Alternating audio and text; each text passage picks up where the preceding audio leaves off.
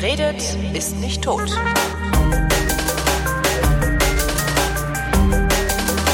Herzlich willkommen zur Wissenschaft, worin Florian Freistetter und Holger Klein sich zusammensetzen und über Wissenschaft plaudern und das ohne jeglichen wissenschaftlichen Anspruch mit Florian Freistetter und Holger Klein. Hallo. Äh, wie geht's deinem Buch? Bist du schon Millionär geworden?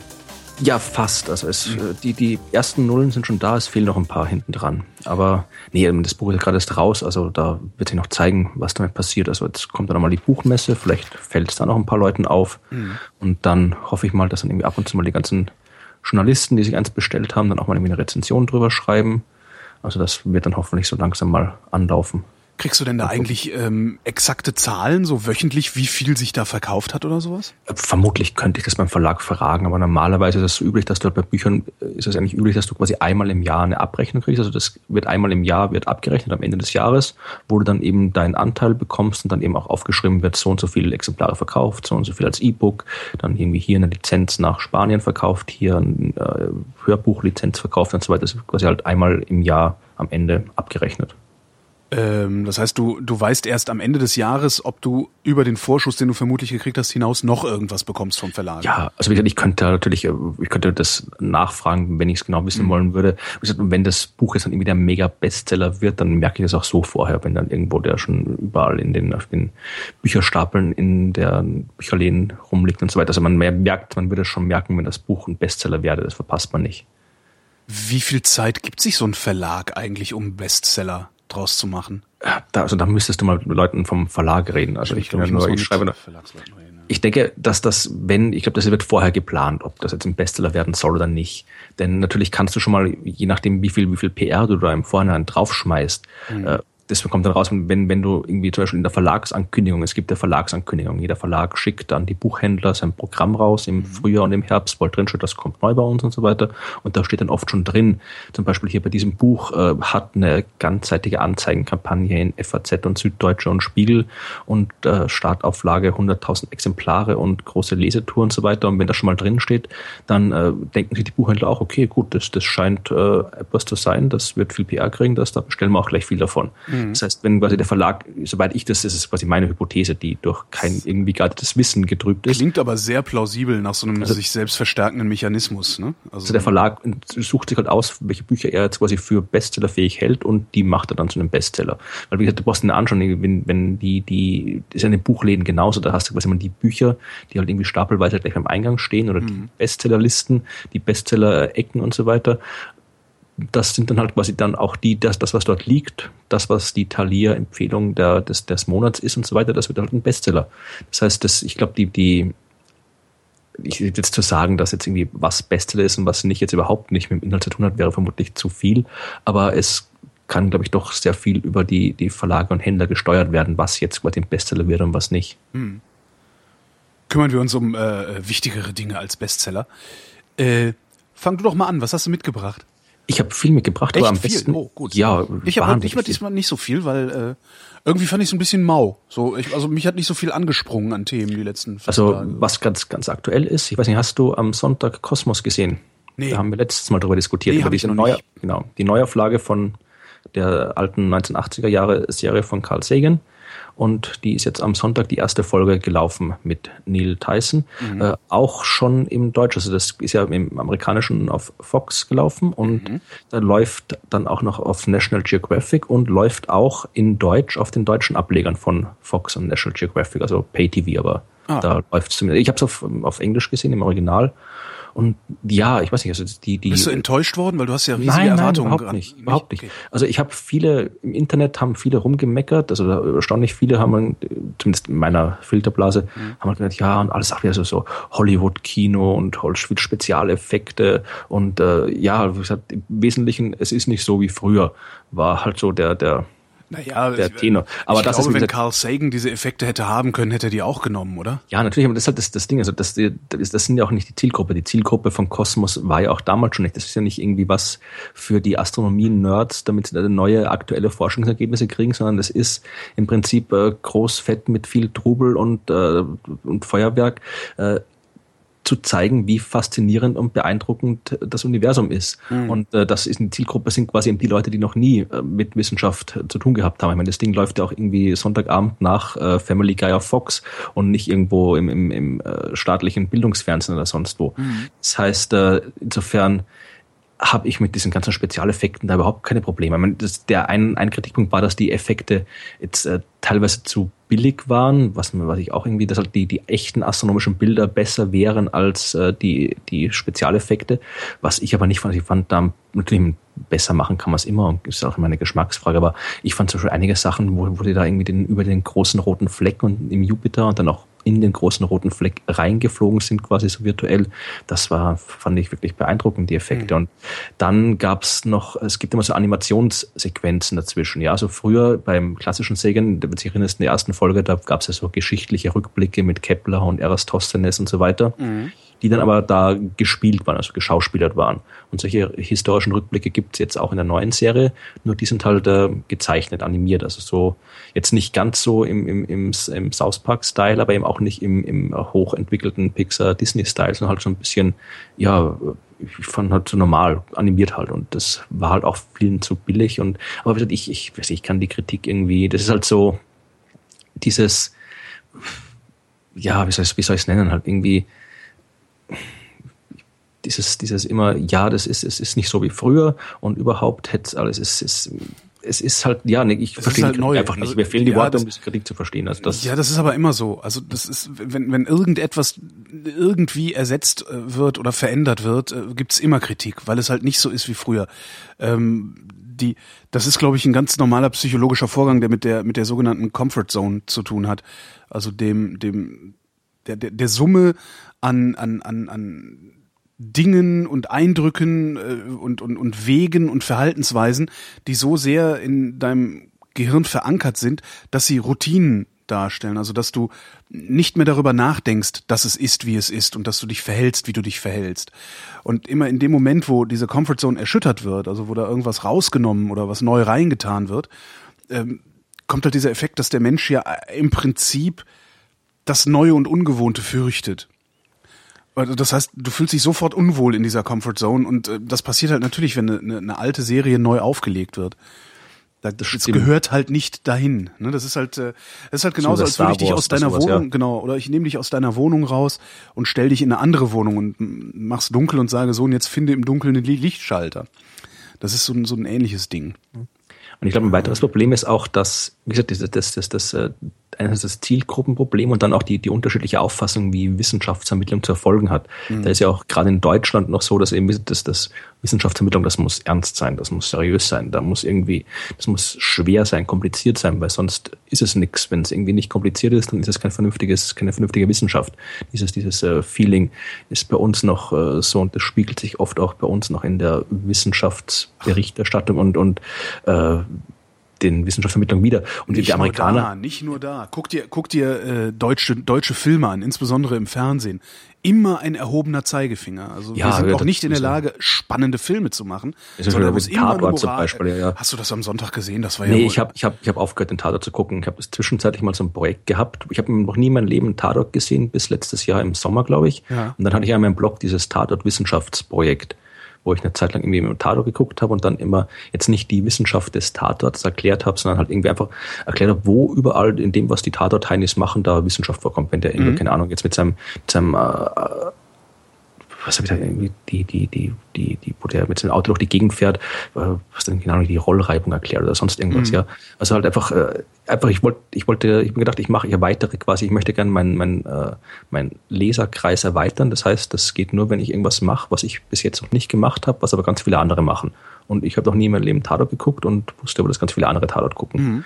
Und dann habe ich das eben gemacht und es lief ganz interessant, aber einerseits war es mühsam, ich habe den, den Tatort, ich habe Ich bin überhaupt nicht klargekommen mit dem Tatort. Das ist immer dieses ganze, also ein, zwei waren dabei, die, die, die spannend waren, aber das war immer nur diese ganze moralisierende mhm. Dings da drin und immer die persönlichen Probleme der Kommissare, die da breit gewalzt würden und dann irgendwie war gerade noch mal zehn Minuten Zeit, am Ende den Fall zu klären, weil die vorher so lange mit ihren privaten, familiären Problemen rumgeeiert haben und ja, also dieser ganze, ja nee, das ist, das ist irgendwie, das ist so, du hast recht, ja, deutsches Fernsehen, ja. Und dann, ja. Hab ich, dann hat sich die A R D auch noch beschwert, weil irgendwie angeblich mein Logo, dem Tatort-Logo zu ähnlich gesehen hat, dann habe ich die kannst bleiben lassen. Die haben sich, die haben, wie, die haben sich beschwert. Die haben mir dir angerufen, gesagt, hier, so geht's nicht. Ja, so ungefähr, die waren sehr, sehr freundlich. Also, die hätte man natürlich auch gleich mit Anwalt kommen können, aber die hat einfach, das war so eine Mitarbeiterin, die hat halt bei mir, hatte ich meine Telefonnummer über den, den, über Science-Blogs, über den Chefredakteur besorgt, hat dann bei mir angerufen und dann, wie gesagt, eben, dass mein Logo, dass ich eh schon, weil ich ja weiß, dass sowas nicht gern gesehen wird und gerade bei den Öffentlich-Rechtlichen, mhm. dass ich eh schon extrem verfremdet habe. Es war halt einfach nur der, der Schrift irgendwie Tatort Wissenschaft, äh, in, einem, nicht in diesem Fadenkreuz. Das Fadenkreuz habe ich zu einem äh, Koordinatensystem umgewandelt. Ja, also im Prinzip ein Koordinatensystem mit zwei konzentrischen Kreisen rundherum und da schon irgendwie Tatort-Wissenschaft drin oder so. Und ja, das war ihnen halt zu, zu äh, ähnlich und wegen Markenschutz. Gott, und ey, dass die sich und dann, immer so krampfen müssen. Ja, anstatt froh zu sein, anstatt froh zu sein, dass es Menschen gibt, die sich damit irgendwie weitergehend beschäftigen und äh, vielleicht damit auch die Marke ein wenig in die Welt raustragen. Ja, aber da das Tatort eh so auf die Nerven gegangen ist, habe ich dann das Projekt dann bleiben lassen. Also ja. Das ist quasi jetzt, quasi Fremdwissenschaft ist quasi jetzt der, der, der Ersatz für Tatortwissenschaft. Das war aber ziemlich kurz, nachdem ich das Tatortwissenschaft aufgehört habe, habe ich damit hier mit Fremdwissenschaft angefangen. Also ah, ja. Das ist jetzt quasi mein Tatort. Tatortersatz. Genau. Ja, da ruft bald die A R D bei mir an und sagt, ja, so nicht, Freundchen. Genau. Das, ja, äh, aber nee, also, hm? ja, äh, das ist halt, hast du recht, dass das irgendwie nicht nur in der Wissenschaft ist, sondern auch generell, auch im deutschen Film, diese, diese, dieser, dieser Drang zu dem, dass nur das, was kompliziert ist, ja. äh, ist was wert. Und es darf nicht simpel und einfach sein. Und das sehen die Amerikaner halt ganz anders. Und äh, das ist, glaube ich, auch ein Grund, warum hier, weil ich weiß, dass in den U S A von, von den Stimmen, die ich dort gehört habe, da kam das eigentlich ziemlich gut an, die, die Kosmos-Serie. Das waren eigentlich hauptsächlich irgendwie deutsche Astronomen, deutsche Blogger und so weiter, wo ich diese, die, die Kritik gelesen habe. Und das ist vielleicht auch wirklich eben das, dass eben denen das quasi einfach zu, zu, ja, zu wenig schwer ist. Zu wenig Deutsch. Genau. Till Schweiger machen lassen, die deutsche Version genau. von Kosmos. Ja, versteht nur keiner ein Wort und hinterher brennt alles. Ähm, genau. ja, ja. Aber wo du, wo du Film sagst, also äh, Moment, du hast gesagt, äh, Kosmos, also viel Kritik an Kosmos, hat, hat es sich denn gelohnt? Also will man das gucken? Macht ja, also ich ich habe ich, ich hab heute in meinem Blog eine kurze Rezension drüber geschrieben und ich fand's wirklich wunderbar. Also es macht das, was Kosmos damals auch gemacht hat. Also damals hat Kosmos begeistert, hat diese Faszination vermittelt, hat vermittelt, wie Wie, wie schön im Prinzip. Also es geht jetzt nicht darum, irgendwie die großartige Erkenntnisse aus der Wissenschaft zu ermitteln, also zu erklären, wie Wissenschaft jetzt irgendwie praktisch ist, warum welche Geräte man bauen kann, sondern im Prinzip Kosmos war ja irgendwas, was wirklich so die, die Schönheit des Universums, die Schönheit der, der Wissenschaft, die Freude am Erkennen äh, des Universums vermittelt hat. Mhm. Und das macht das neue Kosmos ganz genauso. Also ich war wirklich, ich fand's, ich fand's wunderbar, ich war begeistert. Ja, und wo du Film sagst, äh, fällt mir spontan ein. Ich war äh, die Tage am äh, Geoforschungszentrum in Potsdam.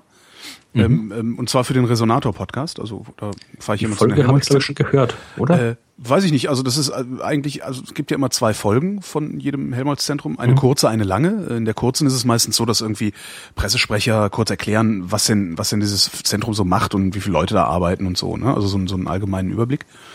Ähm, Und äh, wir wollten halt immer vermeiden, mit äh, so den Geschäftsführern und der Leitungsebene zu reden, weil die ja gerne auch so politisch engagiert sind und dann immer so Politgebabbel machen die ganze Zeit. Also haben wir versucht, das weitestgehend zu vermeiden. Bis jetzt beim Geoforschungszentrum, das ist uns nicht gelungen. Da wollte dann unbedingt der äh, Chef, also Leiter des Zentrums, wollte dann unbedingt was sagen. Habe ich auch schon gedacht, so, boah, jetzt wird's schlimm, ey, da musst du hinterher ganz viel schneiden, weil der so ne, staatstragendes Zeug daher faselt. Naja, machst du halt ein Viertelstündchen, dann gehst du nach Hause. Hab mich da hingesetzt, der hat angefangen zu reden und aus dem Viertelstündchen ist eine anderthalb Stunden Sendung geworden. Ja doch, die habe ich gehört. Die weil der heute, Typ ich, zu Ende so gehört, ja. spannendes Zeug erzählt hat die ganze Zeit über mhm. Geoforschung. Und darin hat er nämlich einen erwähnt. Und jetzt, das war jetzt die Einleitung, wo ich eigentlich hin wollte. Äh, darin hat er eine Sache erwähnt und zwar ähm, Ernst von Rebeur-Paschwitz.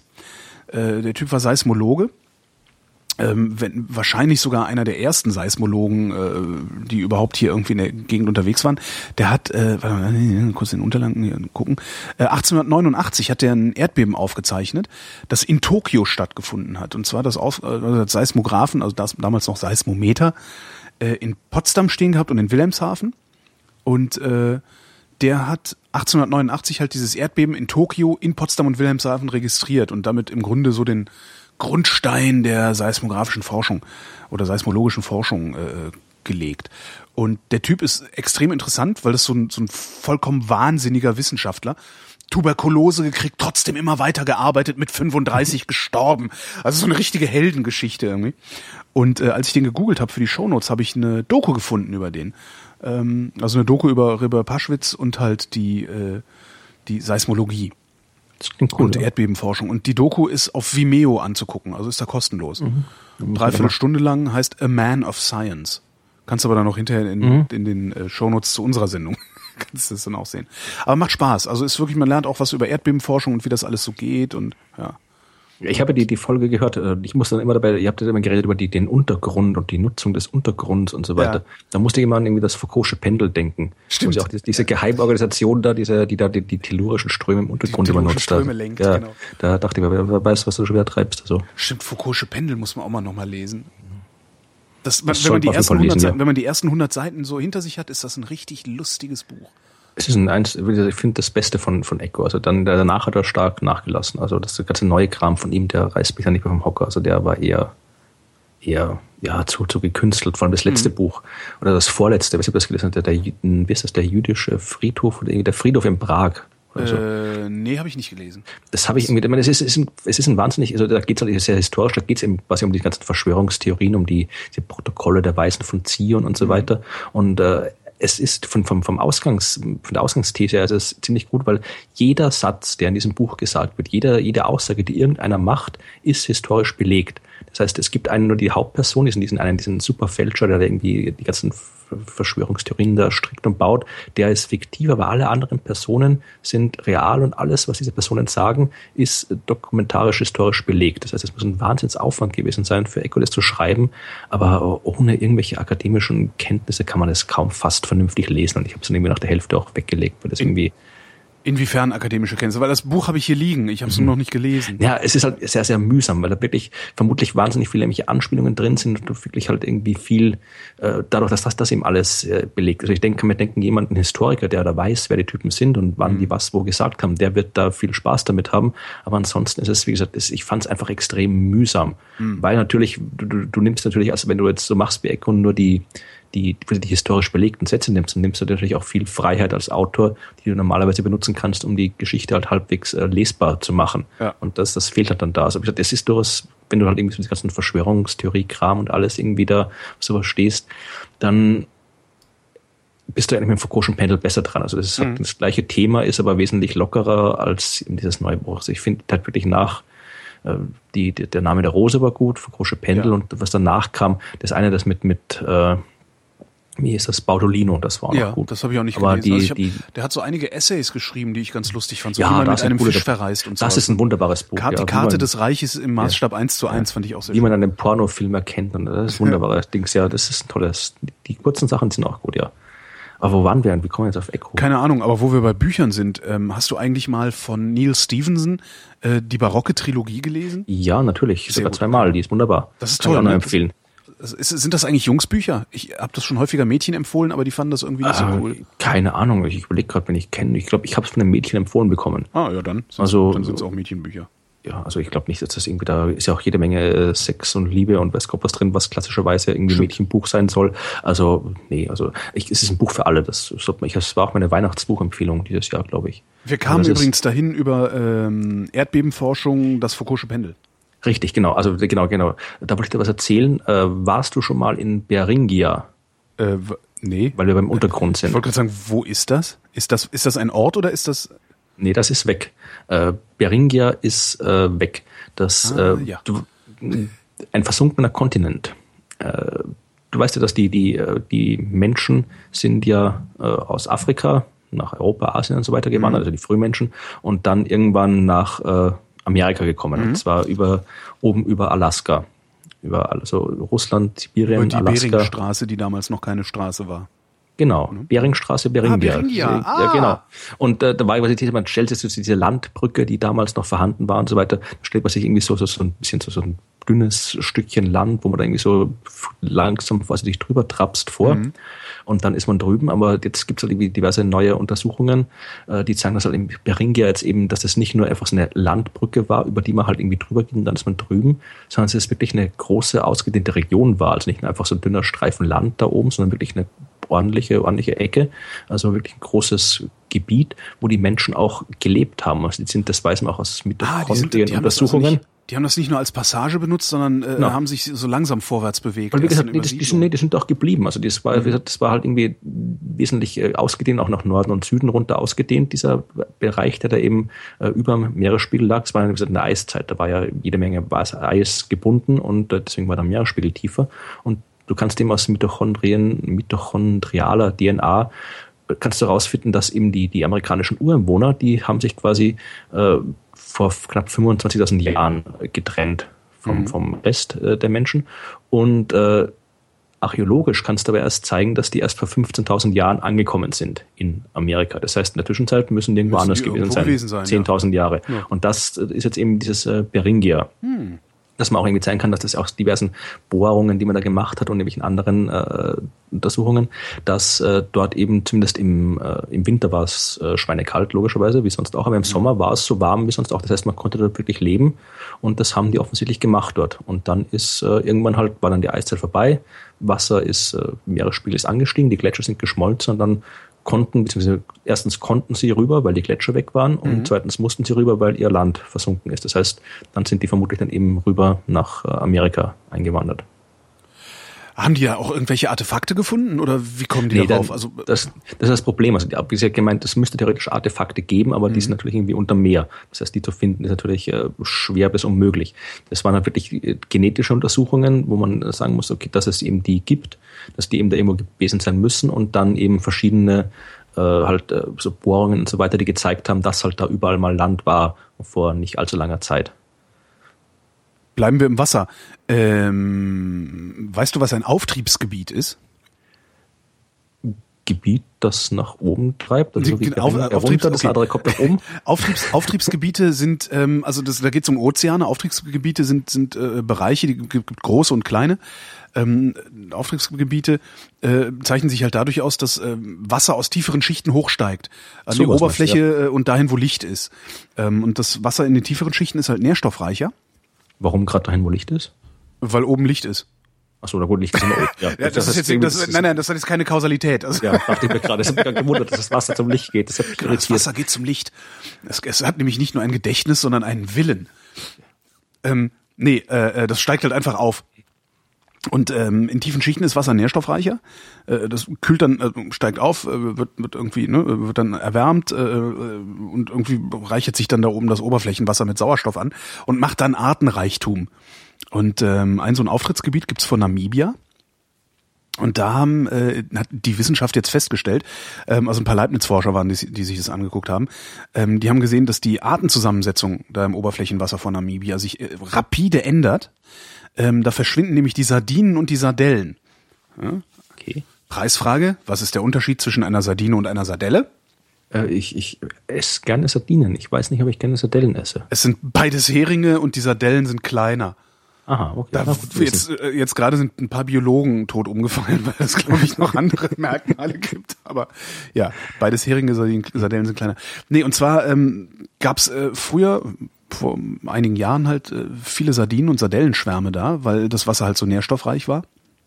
Und äh, die sind verschwunden und dann haben sie es zuerst auf die Überfischung geschoben, haben dann aber festgestellt, dass Namibia neuerdings die Fischerei reguliert und das auch sehr effizient macht, und zwar so effizient, dass eigentlich die Sardinenpopulationen sich längst hätten erholen müssen, haben sie aber nicht. Und dann haben sie halt nachgeguckt, was äh, da das Problem sein könnte. Und die haben gefunden, dass es zunehmend sauerstoffarme Zonen in diesen Auftriebsgebieten gibt. Und die Fischlarven, also die Sardinen, Sardellenlarven, sind nicht kräftig genug, um aus, um, um aus eigener Kraft aus diesen sauerstoffarmen Bereichen rauszuschwimmen und verenden da in, in, in Massen sozusagen. Was dann wiederum Auswirkungen auf den Rest der Nahrungskette hat, weil dann nämlich die größeren Fische, so Thunfisch, Lachs, ähm, Vögel, dann auch die Fischerei, also der Mensch auch, äh, da in Mitleidenschaft gezogen wird. Und ähm, wie kommt das? Also das wissen sie noch nicht genau. Es ah. gibt halt nur die Vermutung, dass das, ähm, dass der Klimawandel eine Strömungsänderung herbeigeführt hat. Und das ähm, ist ja nicht so weit hergeholt. Das genau, passiert, das weiß man ja. Dadurch halt die sauerstoffarmen Regionen befördert werden. Und sie rechnen auch damit, dass das äh, auch in den anderen großen Auftriebsgebieten der Erde passiert. Ähm, wo gibt's die? Äh, Australien war eins und habe ich vergessen. Und was dazu passt, jetzt Achtung, Teaser, wieder Resonator-Podcast, Teaser. Äh, ich habe nämlich kürzlich mit einem gesprochen, der äh, am I P C C-Sachstandsbericht beteiligt ist, also am Intergovernmental Panel on Climate Change, I P C C, I P C C. Ja, weißt schon. I P C C, glaube ich, oder? International, Intergovernmental Panel on Climate Change.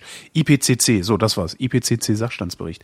Und da gibt's einen spannenden Punkt drin. Also da ist halt kaum was Neues steht da drin. Äh, ne? Also lauter Binsenweisheiten, ähm, die wir alle wissen. Äh, und ein interessanter Punkt ist aber, dass der Klimawandel nicht unmittelbar fürs Artensterben verantwortlich ist. Nee, das würde mich jetzt auch überraschen, weil ja quasi der, der, wenn's wenn es, äh, die Tiere, die gibt's ja, die einen, dann werden die einen weniger, werden die anderen mehr. Also das ist ja, äh, ich denke, da gibt's genug, die sich dann irgendwie dann halt noch, noch kurzfristig anpassen. Also das würde mich wundern, wenn, da müssen irgendwie, müssen nämlich, keine Ahnung, die, die Ozeane umkippen oder sowas, das hat die Arten aussterben. Ja gut, klar, in, in den Ozeanen, aber es, also da ging es jetzt um Land vor allen Dingen, also die äh, Landbevölkerung sozusagen. Mhm. Ähm, und, äh, nee, also warum sollte, warum sollte der Klimawandel also ich habe das schon häufig gehört, dass das heißt so, ja, und weil das wärmer wird, dann äh, sterben da die Arten, weil die finden dann halt keinen Lebensraum mehr und äh, können nicht, können halt nicht schnell genug, weil der Klimawandel so schnell geht, können ja, sie halt nicht schnell genug in gemäßigtere Zonen wandern.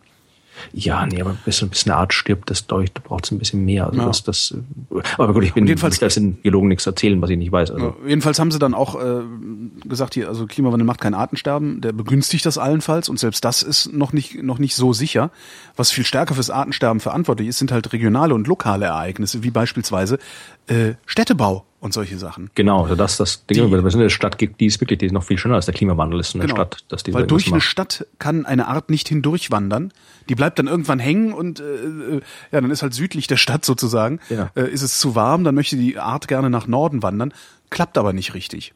Weil ja, die Stadt dazwischen ist oder sonst irgendwas dazwischen halt ist. Aber hauptsächlich Kulturräume scheinen da wohl ein großes. Wenn der Regenwald abgeholzt wird und ganz so Kram. Also das. Sowas, genau. Ja. Und das Lustigste fand ich, also ich bin gespannt, also die Sendung ist noch nicht veröffentlicht, die kommt Ende des Monats raus. Ähm, er sagte, die, die am besten wandern können, die Arten, die am besten wandern können, am weitesten kommen und am längsten überleben, sind die Schnecken. Ist ja schön. Ich hab gedacht, ja, okay, äh. Habe ich auch nicht mit gerechnet. Ja, die, die machen sich keinen Stress. Die ja. schaffen das vielleicht so. Ich mache jetzt Werbung für den Resonator die ganze Zeit, weil je mehr Leute das hören, desto, äh, desto äh, länger wird mein Auftrag verlängert. ne ja, mach nur. Mach nur. Das ist eine gute Sendung. Äh, weil du gerade vom Klimawandel sprichst, mhm. der, der, der, der Tiere umbringt. Äh, ich habe hier äh, noch eine schöne Meldung vom Klimawandel, der Tiere wieder zum Leben erweckt oder Lebewesen oder was? Sowas ähnliches wie Lebewesen Ins zum Leben Eis erweckt. Eingefrorene Aliens. Genau, die, nein, nein, nein, russische Riesenviren. Genau. Die, ich vermute, du hast die Schlagzeile mitbekommen, die da in letzter Zeit immer noch die Medien gehen. Hast nein, du das gerade? Ich dachte, du machst gerade Scherz. Nein, das ist eine wunderbare, ja die, die, das ist schon die, die Meldung ist schon ein paar Tage alt. Das sind halt irgendwie der, die äh, Riesenviren aus Russland sind im Permafrostboden aufgetaut und wieder zum Leben erweckt worden. Ja, dreihunderttausend Jahre alt, bisher unbekannte Viren, so groß wie Bakterien. Und die haben sie wieder geschafft, die haben sie in irgendwelche, irgendwelche Amöben gesteckt und jetzt leben die Dinger wieder. Entschuldige, russische Riesenviren. Genau.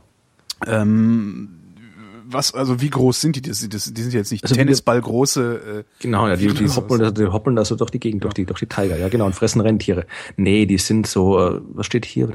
eins Komma fünf Mikrometer, also null Komma null null eins Millimeter. Mhm. Was jetzt klein ist, aber für ein Virus doch durchaus recht groß, also so groß wie Bakterien. Also manche Viren, solche großen Viren hat man auch schon vorher entdeckt gehabt, mhm. aber äh, eben, das war hier eine Art, die halt wirklich, die haben sie irgendwann im, im, im Permafrostboden irgendwie rausgeholt, aufgetaut ja. und ins Labor gegeben mit irgendwelchen Amöben und dann haben sich die Viren wieder vermehrt. Und das ist natürlich, äh, einerseits ist das cool, weil man wäre so, so ein neues Lebewesen. Neue ja, aber so fangen, so fangen halt Horrorfilme an, ne? Genau. Es steht auch hier zumindest den äh, den Artikel, den ich gerade vor mir habe, aus einer österreichischen Zeitung, äh, steht, die Forscher lassen auch mit einer Warnung aufhorchen. Das Auftauen der per- des Permafrosts in der Arktis könnte weitere unbekannte Viren freisetzen, die gefährlich werden könnten. Ist das realistisch? Kannst du das einschätzen? Ja, dass das Zeug auftaut, ist realistisch. Dass da ja, Viren drin sind, da scheint mir auch nicht... Wird. Naja, es kommt drauf an. Das ist, da, dazu, da müsste man echt mal nämlich so einen Epidemiologen oder sonst oder einen Virenkunde fragen.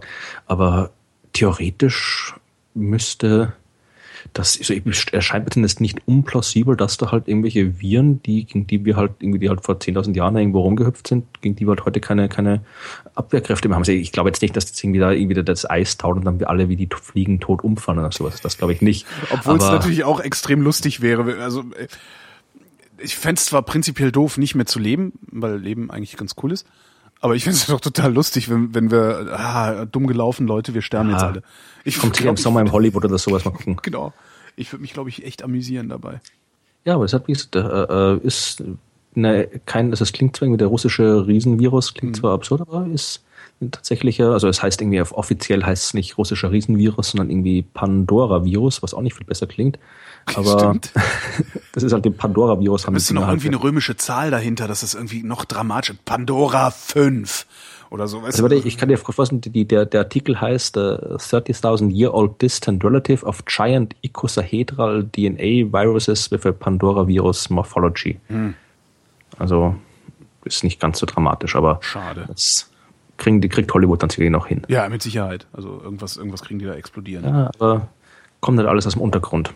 Mit den tellurischen Strömen. Also da, da bahnt sich was an im Untergrund. Die tellurischen Ströme. Ich schreibe die mal in die Shownotes. Genau. Die, ja, die, soll, das, die sollen die, die, die, diese ganze Chemtrail-Scheiß, das ist eine Ablenkung. Ja, das ja, ist nur dieses, es geht das eigentlich so, nur um die tellurischen Ströme. Genau, in Wirklichkeit sind die Dinge alle unter uns. Ja, da oben, die Chem, Chemtrails und so weiter, U F Os, ist alles, alles Theater. Die, das wahre Unheil lauert unter uns. Genau, das wahre Unheil kommt von unten. Habe ich hier irgendwas Passendes dazu? Nee, Mist, keine goldene Moderationsbrücke. Ich habe was von oben.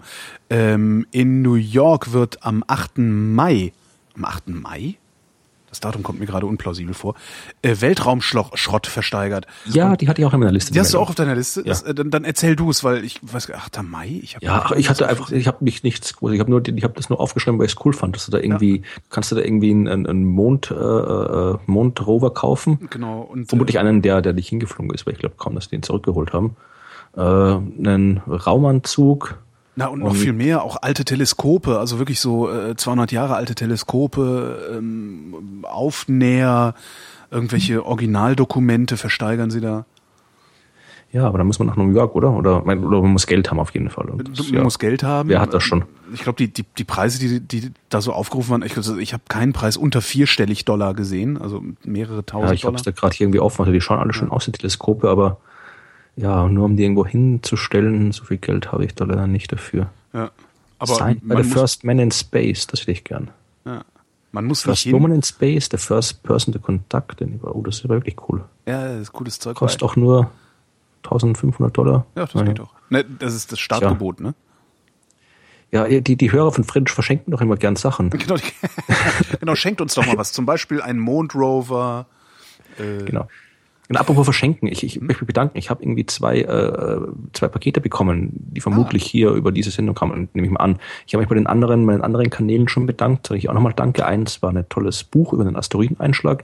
Mhm. Äh, dann war noch ein Buch und eine D V D. Und ein Paket äh, habe ich nicht bekommen. Das kam irgendwie an, als ich weg war. Und dann hat es die Post irgendwie sieben Tage aufgehoben und dann wieder zurückgeschickt. Und du hast ich immer noch nicht rausgefunden, was es war?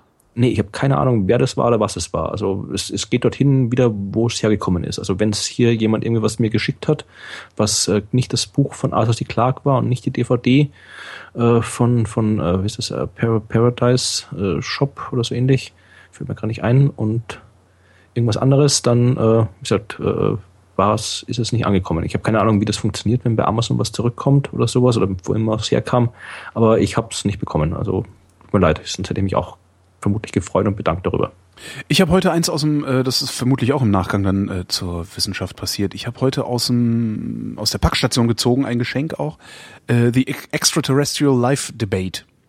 Ach das. Ja, das ist Michael J. Crow. Ja. Mhm. Das, wie gesagt, es ist halt kein, keine leichte Lektüre, aber auf jeden Fall sehr interessante Lektüre. Ja, ich werde mal gucken. Also ich, ich bin gespannt, wann ich Muße finde, mich da mich da mal reinzuwühlen. Das ist ja. ja also ich hab, du, du bist das vielleicht noch ein bisschen mehr gewohnt als ich. Also da ist halt viel, viel das ganze, dieses ganze theologische, philosophische Texte, irgendwie so mittelalterliche Philosophen, die lesen sich halt nicht so, lesen sich auch, lesen sich auch nicht unbedingt packender als die Philosophen der Gegenwart. Aber es ist halt sehr interessant, wenn du da liest, was die alles geglaubt haben damals irgendwie, wo der eine irgendwie erzählt, dass die auf die, die, die Astronomen irgendwie auf Kometen durchs Universum fliegen und sich dann immer gegenseitig irgendwie die Planeten beobachten, und es sind wunderbare Geschichten drin über Galileo und irgendwelche obskuren religiösen äh, Theorien. Also das, das macht echt Spaß, wenn man die, die Zeit hat, sich da wirklich reinzuhängen. Ähm, es gibt einen, einen äh, Philosophen, den ich kürzlich, ist auch, glaube ich, irgendwie, ich glaube, letzten Sommer habe ich den gelesen, ähm, der sich sehr, sehr gut liest. Ähm, Markus Gabriel heißt er und hat ein Buch geschrieben, Warum es die Welt nicht gibt. Das habe ich im Buchladen liegen gesehen und mir ja. gedacht, das klingt interessant, aber ich habe es irgendwie noch nicht geschafft. Ich, das ich hat immer irgendwie, aus irgendeinem Grund hat es mich immer abgeschreckt, aber ich weiß nicht mehr warum. Das hat echt Spaß gemacht. Das Problem ist, ich habe irgendwie, also jetzt nicht, ich könnte das jetzt nicht reproduzieren, was ich da an Erkenntnis gewonnen habe. Es gibt einen Podcast, da wird er ausführlich interviewt. Da brauchst du es nicht zu lesen oder zumindest das dann, zumindest deine Thesen kriegst du dann mal mit. Dann mache ich das ähm, mal, ja. Und zwar heißt der Podcast Alles, was der Fall ist. Das ist genau ja. eine Folge von erschienen und die ist mit Markus Gabriel. Also, okay, dann gucke ich mir mal an, oder höre ich mir mal an. Mal schauen, das klingt interessant. Ja, das ist echt nett. Ja, aber vermutlich werden wir, ja, also das sind zwar echt alles tolle Sachen mit dieser Auktion, aber es werden wohl andere Menschen sein, die das bekommen, nicht ich. Ja, ich, ich sowieso nicht.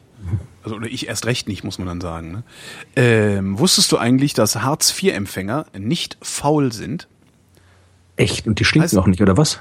Das weiß ich nicht, das ist nicht untersucht worden. Also bisher ist nur untersucht worden, ob äh, Harzer äh, asozialer sind als alle anderen. Also ne, faul und unmotiviert und bla. Ähm, heißt es ja immer, ne? Vor allen Dingen so im... im, im Sozialschmarotzer. Sozialschmarotzer, genau. Aus dem Ausland noch dazu. Aus dem Ausland. Sozialschmarotzer aus dem Ausland. Ich, ich habe immer gedacht, wenn ich mal irgendwie, wenn es mal nicht klappt hier mit meiner Arbeit, dann kriege ich zumindest Hartz vier in Deutschland. Aber ich habe gecheckt irgendwie, dass ich jetzt als, als Österreicher kriege ich das gar nicht, habe ich gemerkt irgendwie. Ja, echt nicht? Also, glaube ich nicht. Es gab eine Diskussion mit den mit Rumänien, dass die jetzt ja, irgendwie... Ja, aber du bist das, ja das Österreicher. Das ja, ist aber zwar glaub, auch ein Balkanland. Also du nee, aber ich habe das mir schon, ich glaube, ich würde das gar nicht kriegen. Also, hm. ja, Pech muss ich, muss ich... Kann ich nicht Sozialschmarotzen. Na, dieselben Leute, die sich äh, Gedanken über die Rumänen machen und die sozialschmarotzenden Österreicher, machen sich wahrscheinlich auch Gedanken darüber, dass Harzer, also Hartz-vier-Empfänger, faul und unmotiviert, bla sind und sowas. Ähm, stellt sich raus, jetzt erst, hat dann mal jemand nachgeguckt, ob das auch wirklich so ist. Äh, stell, da stellt sich dann raus, sie sind halt nicht faul und nicht weniger motiviert. Äh, und das ist die Ruhr-Uni in Bochum ist hingegangen und hat äh, einen Fragebogen ausfüllen lassen. Der Fragebogen heißt, äh, sehr spannendes Ding, Bochumer Inventar zur berufsbezogenen Persönlichkeitsbeschreibung. Okay. So heißt dieser Fragebogen. Und das ist, äh, wo habe ich hier meine, meine ähm, Notizen da? Äh, das ist halt, das ist ein Test, also ist so einer von diesen Psychologi- psychologischen Standardtests. Es gibt ja so, so Testdatenbanken, da kannst du halt hingehen, kannst dir irgendwelche psychologischen Tests rausziehen, ähm, die schon mal äh, sauber designt worden sind und da dann neue Tests mit mit mitmachen, also mit neuen Probanden und sowas. Und ähm, diesen diesen ähm, Bochumer Inventar zur berufsbezogenen Persönlichkeitsbeschreibung, den kannst du halt immer wieder anwenden. Ist halt ein Testverfahren, äh, wo nur berufsbezogene, darum heißt es auch so, Persönlichkeitsmerkmale abgefragt werden aus so äh, größeren größeren Bereichen, also berufliche Orientierung, Arbeitsverhalten, soziale Kompetenz und psychische Konstitution wird da abgefragt. Und das haben sie halt verteilt an äh, über vierhundert äh, Probanden, haben sie das Ding ausprobiert ähm, und haben halt rausgefunden, dass äh, ja es praktisch keine äh, praktisch keine Veränderung gibt oder keinen keinen keinen wie nennt man das denn? Also keinen Nachteil den Angestellten gegenüber. Das einzige, wo sie wo die Arbeitslosen schlechter abschneiden, ist äh, bei Teamorientierung, Führungsmotivation und Wettbewerbsorientierung. Und das ist jetzt wahrscheinlich dann auch wieder eine Binse. Äh, Warum das so ist, nämlich weil sie es gar nicht kennen. Genau, klar. Also wenn ich, ich mache irgendwie, das, wenn, es ist zwar irgendwie klar, das Vorteil irgendwie Arbeitslose sind, faul und so weiter, aber ja. ich, ich, ich, ich habe das sowieso nie plausibel gefunden. Ich meine jetzt irgendwie, äh, das da folgt quasi der, der, der Schluss dahinter wäre oder die, die Motivation dahinter ist ja, der, dass die Menschen quasi arbeitslos sind, weil sie faul sind. Also das quasi ja. die wollen keinen Job, sondern wollen sich lieber irgendwie halt vom Staat aushalten lassen. Aber wenn du dir anschaust, irgendwie, was du für, als Harzer kriegst und was du da alles für Scheiße ertragen musst, ja. ich meine, da, da musst du da wirklich, da musst du nicht faul sein, um das freiwillig zu ertragen, da musst du irgendwie bescheuert sein, um das freiwillig das zu ertragen. Das Problem ist halt, jeder kennt einen, der freiwillig auf Harz ist, oder zumindest viele kennen so jemanden. Ich kenne einen, der auch mal, weiß ich nicht wie lang, aber der war halt clever genug, das System dann auch zu seinem Vorteil zu nutzen. Dann hat er doch gesagt, ja, ich habe einfach gerade keinen Bock, arbeiten zu gehen. Ähm, ich nehme halt die Kohle da vom Amt, äh, hab noch, der hat dann irgendwie noch eine, eine, eine Wohnung im Ausland besessen, von der niemand wusste. Klar, also mit der, ja, mit der was anderes dazu konnte. Und, ja, genau. Und das, das hat schon ganz gut funktioniert. Und das Problem ist halt, dass es an jedem Stammtisch mindestens einen gibt, der so jemanden kennt. Und daraus leitet dann der ganze Stammtisch sofort ab, dass alle so sind. Und das ist halt nicht so. Ne? Also was ich mir oft denke, also die ganze, ganze Diskussion, die da immer ist, mit, mit, mit Arbeitslosengeld, Arbeitslosengeld zwei, äh, bedingungsloses Grundeinkommen und so weiter. Ich denke mal, es ist immer das bedingungsloses Grundeinkommen, das ist ja, dass das quasi dieses, dieses, äh, dieses Vorurteil ja noch weiter äh, schüren, dass halt irgendwie ja. dann Nee, dann geht ja geht. keiner mehr arbeiten. Genau. Das ist ja das. Ich denke mal, kann, ich denke mal, ich denke mal, man müsste es irgendwie, mit der Wissenschaft zum Beispiel ist es üblich, dass du dir irgendwie alle paar Jahre halt irgendwie so, so eine Art Sabbatjahr heißt, das irgendwie nehmen kannst. Wo ja. du einfach sagst, ich mache jetzt mal ein, ein halbes Jahr, mache ich irgendwas anderes. Ich fahre da irgendwie nach, nach irgendwo anders hin und mache jetzt irgendwas anderes, weil ich was Neues lernen will. Mhm. Ich denke mal, es wäre cool, wenn du quasi jetzt hier sagst, jeder, der halt irgendwie hier in, in, in Deutschland lebt und arbeitet oder gemeldet ist oder sonst irgendwie, hat zum Beispiel alle zehn Jahre für ein Jahr oder eben eine andere Konvention, aber alle zehn Jahre ein Jahr Anspruch, was tun zu dürfen, was er will. Das heißt, dann kriegt er für das eine Jahr, ja. bekommt man vom Staat Geld, und zwar jetzt nicht irgendwie nur so ein Almosen, lieber hart, sondern wirklich Geld, dass du halt halbwegs vernünftig leben kannst. Mhm. Und in dem einen Jahr kannst du probieren, was anderes zu machen. Also okay, ich habe immer schon das machen wollen, ich wollte immer schon irgendwie äh, Plastikblumensträuße übers Internet verkaufen, und das probiere ich jetzt mal aus. Oder ich wollte immer schon mal einen Roman schreiben, das probiere ich mhm. jetzt aus. Oder ich wollte mir hier den Laden aufbauen oder das lernen. Ist das nicht sogar in Österreich? Das weiß ich gar nicht. Ich meine, mich daran zu erinnern, dass es in Österreich irgendeine Regelung gibt, dass du, äh, äh, zumindest, ich, ich glaube, das betrifft hauptsächlich den öffentlichen Dienst. War das Holland?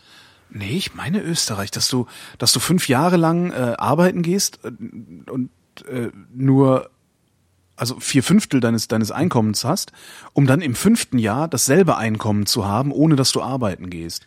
Irgendwie sowas gab es damit. Aber es war halt schon, also wenn jeder Mensch hat, was ja kein, brauchst kein bedingungsloses Grundeinkommen oder sonst irgendwas, dann einfach alle, alle zehn Jahre oder alle fünf Jahre, je nachdem, kannst du irgendwie, irgendwie noch diskutieren drüber, aber mhm. dass du halt einfach nach gewissen Zeitraum einen Anspruch hast, was Neues zu tun, und dann in oder dieser halt Zeit. Auch nix. Oder halt auch nichts, ja, das einfach, aber dass du zumindest irgendwie einfach mal ein Jahr lang oder für einen gewissen mhm. Zeitraum abgesichert bist, dass du halt mal was tun kannst, was nicht irgendwie das ist, was du vorher getan hast. Weil das kann ich mir denken, das könnte dann auch vielleicht mit den, weiß ich nicht, mit den Wirtschaftler fragen, das könnte den Jobmarkt irgendwie ankurbeln, weil da ist irgendwie mehr Fluktuation oder sowas. Die Leute sind vielleicht eher motiviert, sich weiterzubilden und mhm. so weiter. Also ja, ich, ich, ich bin kein Politiker, aber wenn ich einer wäre, würde ich das vorschlagen und dann vermutlich zurücktreten danach. Aber oder zurückgetreten werden. Wahrscheinlich, ja, aber ich, ich denke mir, ich, ich finde das, ich fände das gut.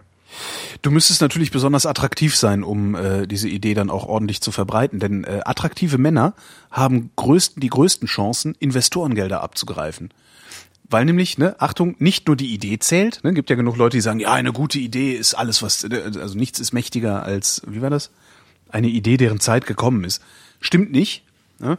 Ähm, wenn du attraktiv bist und ein Mann bist, dann äh, geht's dir besser, dann fällt's dir leichter. Das haben sie wieder mal. Ich habe zu viele Notizen hier. Die Harvard ist, Business School. Ist jetzt nur, nur auf Männer, Männer bezogen, oder sind quasi attraktive Männer erfolgreicher als attraktive Frauen? Attraktive Männer sind erfolgreicher als attraktive Frauen. Aha, okay. Das ist ganz interessant. Also die Harvard Business School hat es äh, sich angeguckt, eine Studie gemacht ähm, und haben auch äh, mehrere Präsentationen. Also die haben halt geguckt, äh, wer präsentiert eine Idee vor äh, Risikokapitalgebern und wie groß ist die Bereitschaft der Risikokapitalgeber, das Risiko auch einzugehen. Und es war halt so, dass äh, attraktive Männer wesentlich häufiger Geld von Investoren bekommen hätten äh, als alle anderen. Ähm, habe ich gefunden bei alltagsforschung punkt de, was übrigens auch ein sehr hübsches Blog ist. Also ich kenne solche Arbeiten, solche ähnlichen, äh, keine Ahnung, Job, also du kriegst irgendwie leichter einen Job, wenn du, wenn du attraktiv bist oder mhm. sonst irgendwas, das, das, egal was dann, ob das jetzt bewusst oder unbewusst ist, aber diese ganzen, was die sagen, es zählt nur die, die, die inneren Werte und so weiter, das ist halt, das einfach, stimmt halt einfach nicht. Also wenn du attraktiver bist, dann genau. hast du es halt in sehr, sehr vielen Dingen sehr viel leichter. Mhm. Und äh, da zumindest, ne, also wenn es darum geht, äh, jetzt irgendwie ein Unternehmen zu gründen und äh, Risikokapital zu kriegen, ähm, schaffen es halt die attraktiven Männer als erste die Kohle abzuliefern. Ähm, und, äh, alltagsforschung punkt de sagt, äh, das ist auch was, was ich, das ist auch so ein, so ein Ding, das lernst du im ersten Semester Psychologie, der Halo-Effekt.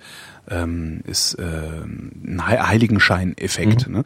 Ähm, das heißt, du hast einzelne Eigenschaften einer Person, die alles, was diese Person ansonsten noch an Eigenschaften hat und sagt und handelt, überstrahlt. Ja, das heißt, da ist jemand, der sieht total super aus, der kann dir Scheiß erzählen. Du findest das trotzdem super, was er dir erzählt hat. Funktioniert ja auch, gibt ja immer mal wieder so Experimente, wo dann irgendjemand auf so einen Ärztekongress fährt und den ganzen Tag sich vorne hinstellt und im Brustton der Überzeugung kompletten Unsinn erzählt und hinterher alle sagen, dass das einer der interessanteren Vorträge gewesen sei und so. Super in der Politik einführen. Die, die, die, ja. können die, auch, die reden zwar auch noch wahrscheinlich nur Scheiße wie die, wie die genau. anderen Politiker, aber dann schauen sie zumindest hübsch aus dabei. Also dann ist es für, für, für die Bevölkerung zumindest der Unsinn schön anzuschauen. Ja, und damit auch eine Blog-Empfehlung, alltagsforschung punkt de. Schreibt sehr, sehr schön, sehr locker und so, dass man es versteht. Ich glaube, das habe ich auch schon mal gesehen. Das mhm. habe ich, ja, ich glaube, das habe ich irgendwo in der Liste drin, ja. Das lohnt sich. Ich überlege gerade, ob ich was Passendes dazu habe. Aber ich habe ja, ja, ja nee, also das irgendwie, das ist jetzt hier mit, ich habe nur was über, äh, wenn wir schon bei, bei Studien sind, dann machen wir so eine halb, halbgare um- Überleitung. Äh, Studien muss man ja aufschreiben. Mhm. Und äh, anscheinend, das Problem hatte ich nie, äh, fällt vielen Menschen schwer, irgendwas zu schreiben. Also gerade wie jetzt irgendwie, normalerweise ist es, wenn, wenn du jetzt irgendwie, wie ich jetzt irgendwie das Schreiben zum Beruf gemacht hast, okay, dann bist du so gewohnt zu schreiben, aber du musst ja auch, selbst wenn du jetzt irgendwie kein, nicht unbedingt so der, der, der Schreibende bist, du musst ja selbst wieder jedes, egal ob du ein Studium machst oder Fachhochschule, das nannst du, du musst immer irgendwelche Hausarbeiten schreiben oder Bachelorarbeiten schreiben oder Masterarbeiten schreiben oder halt dann wissenschaftliche Fachartikel schreiben. Also du musst, egal was du machst, musst du zwingend immer schreiben.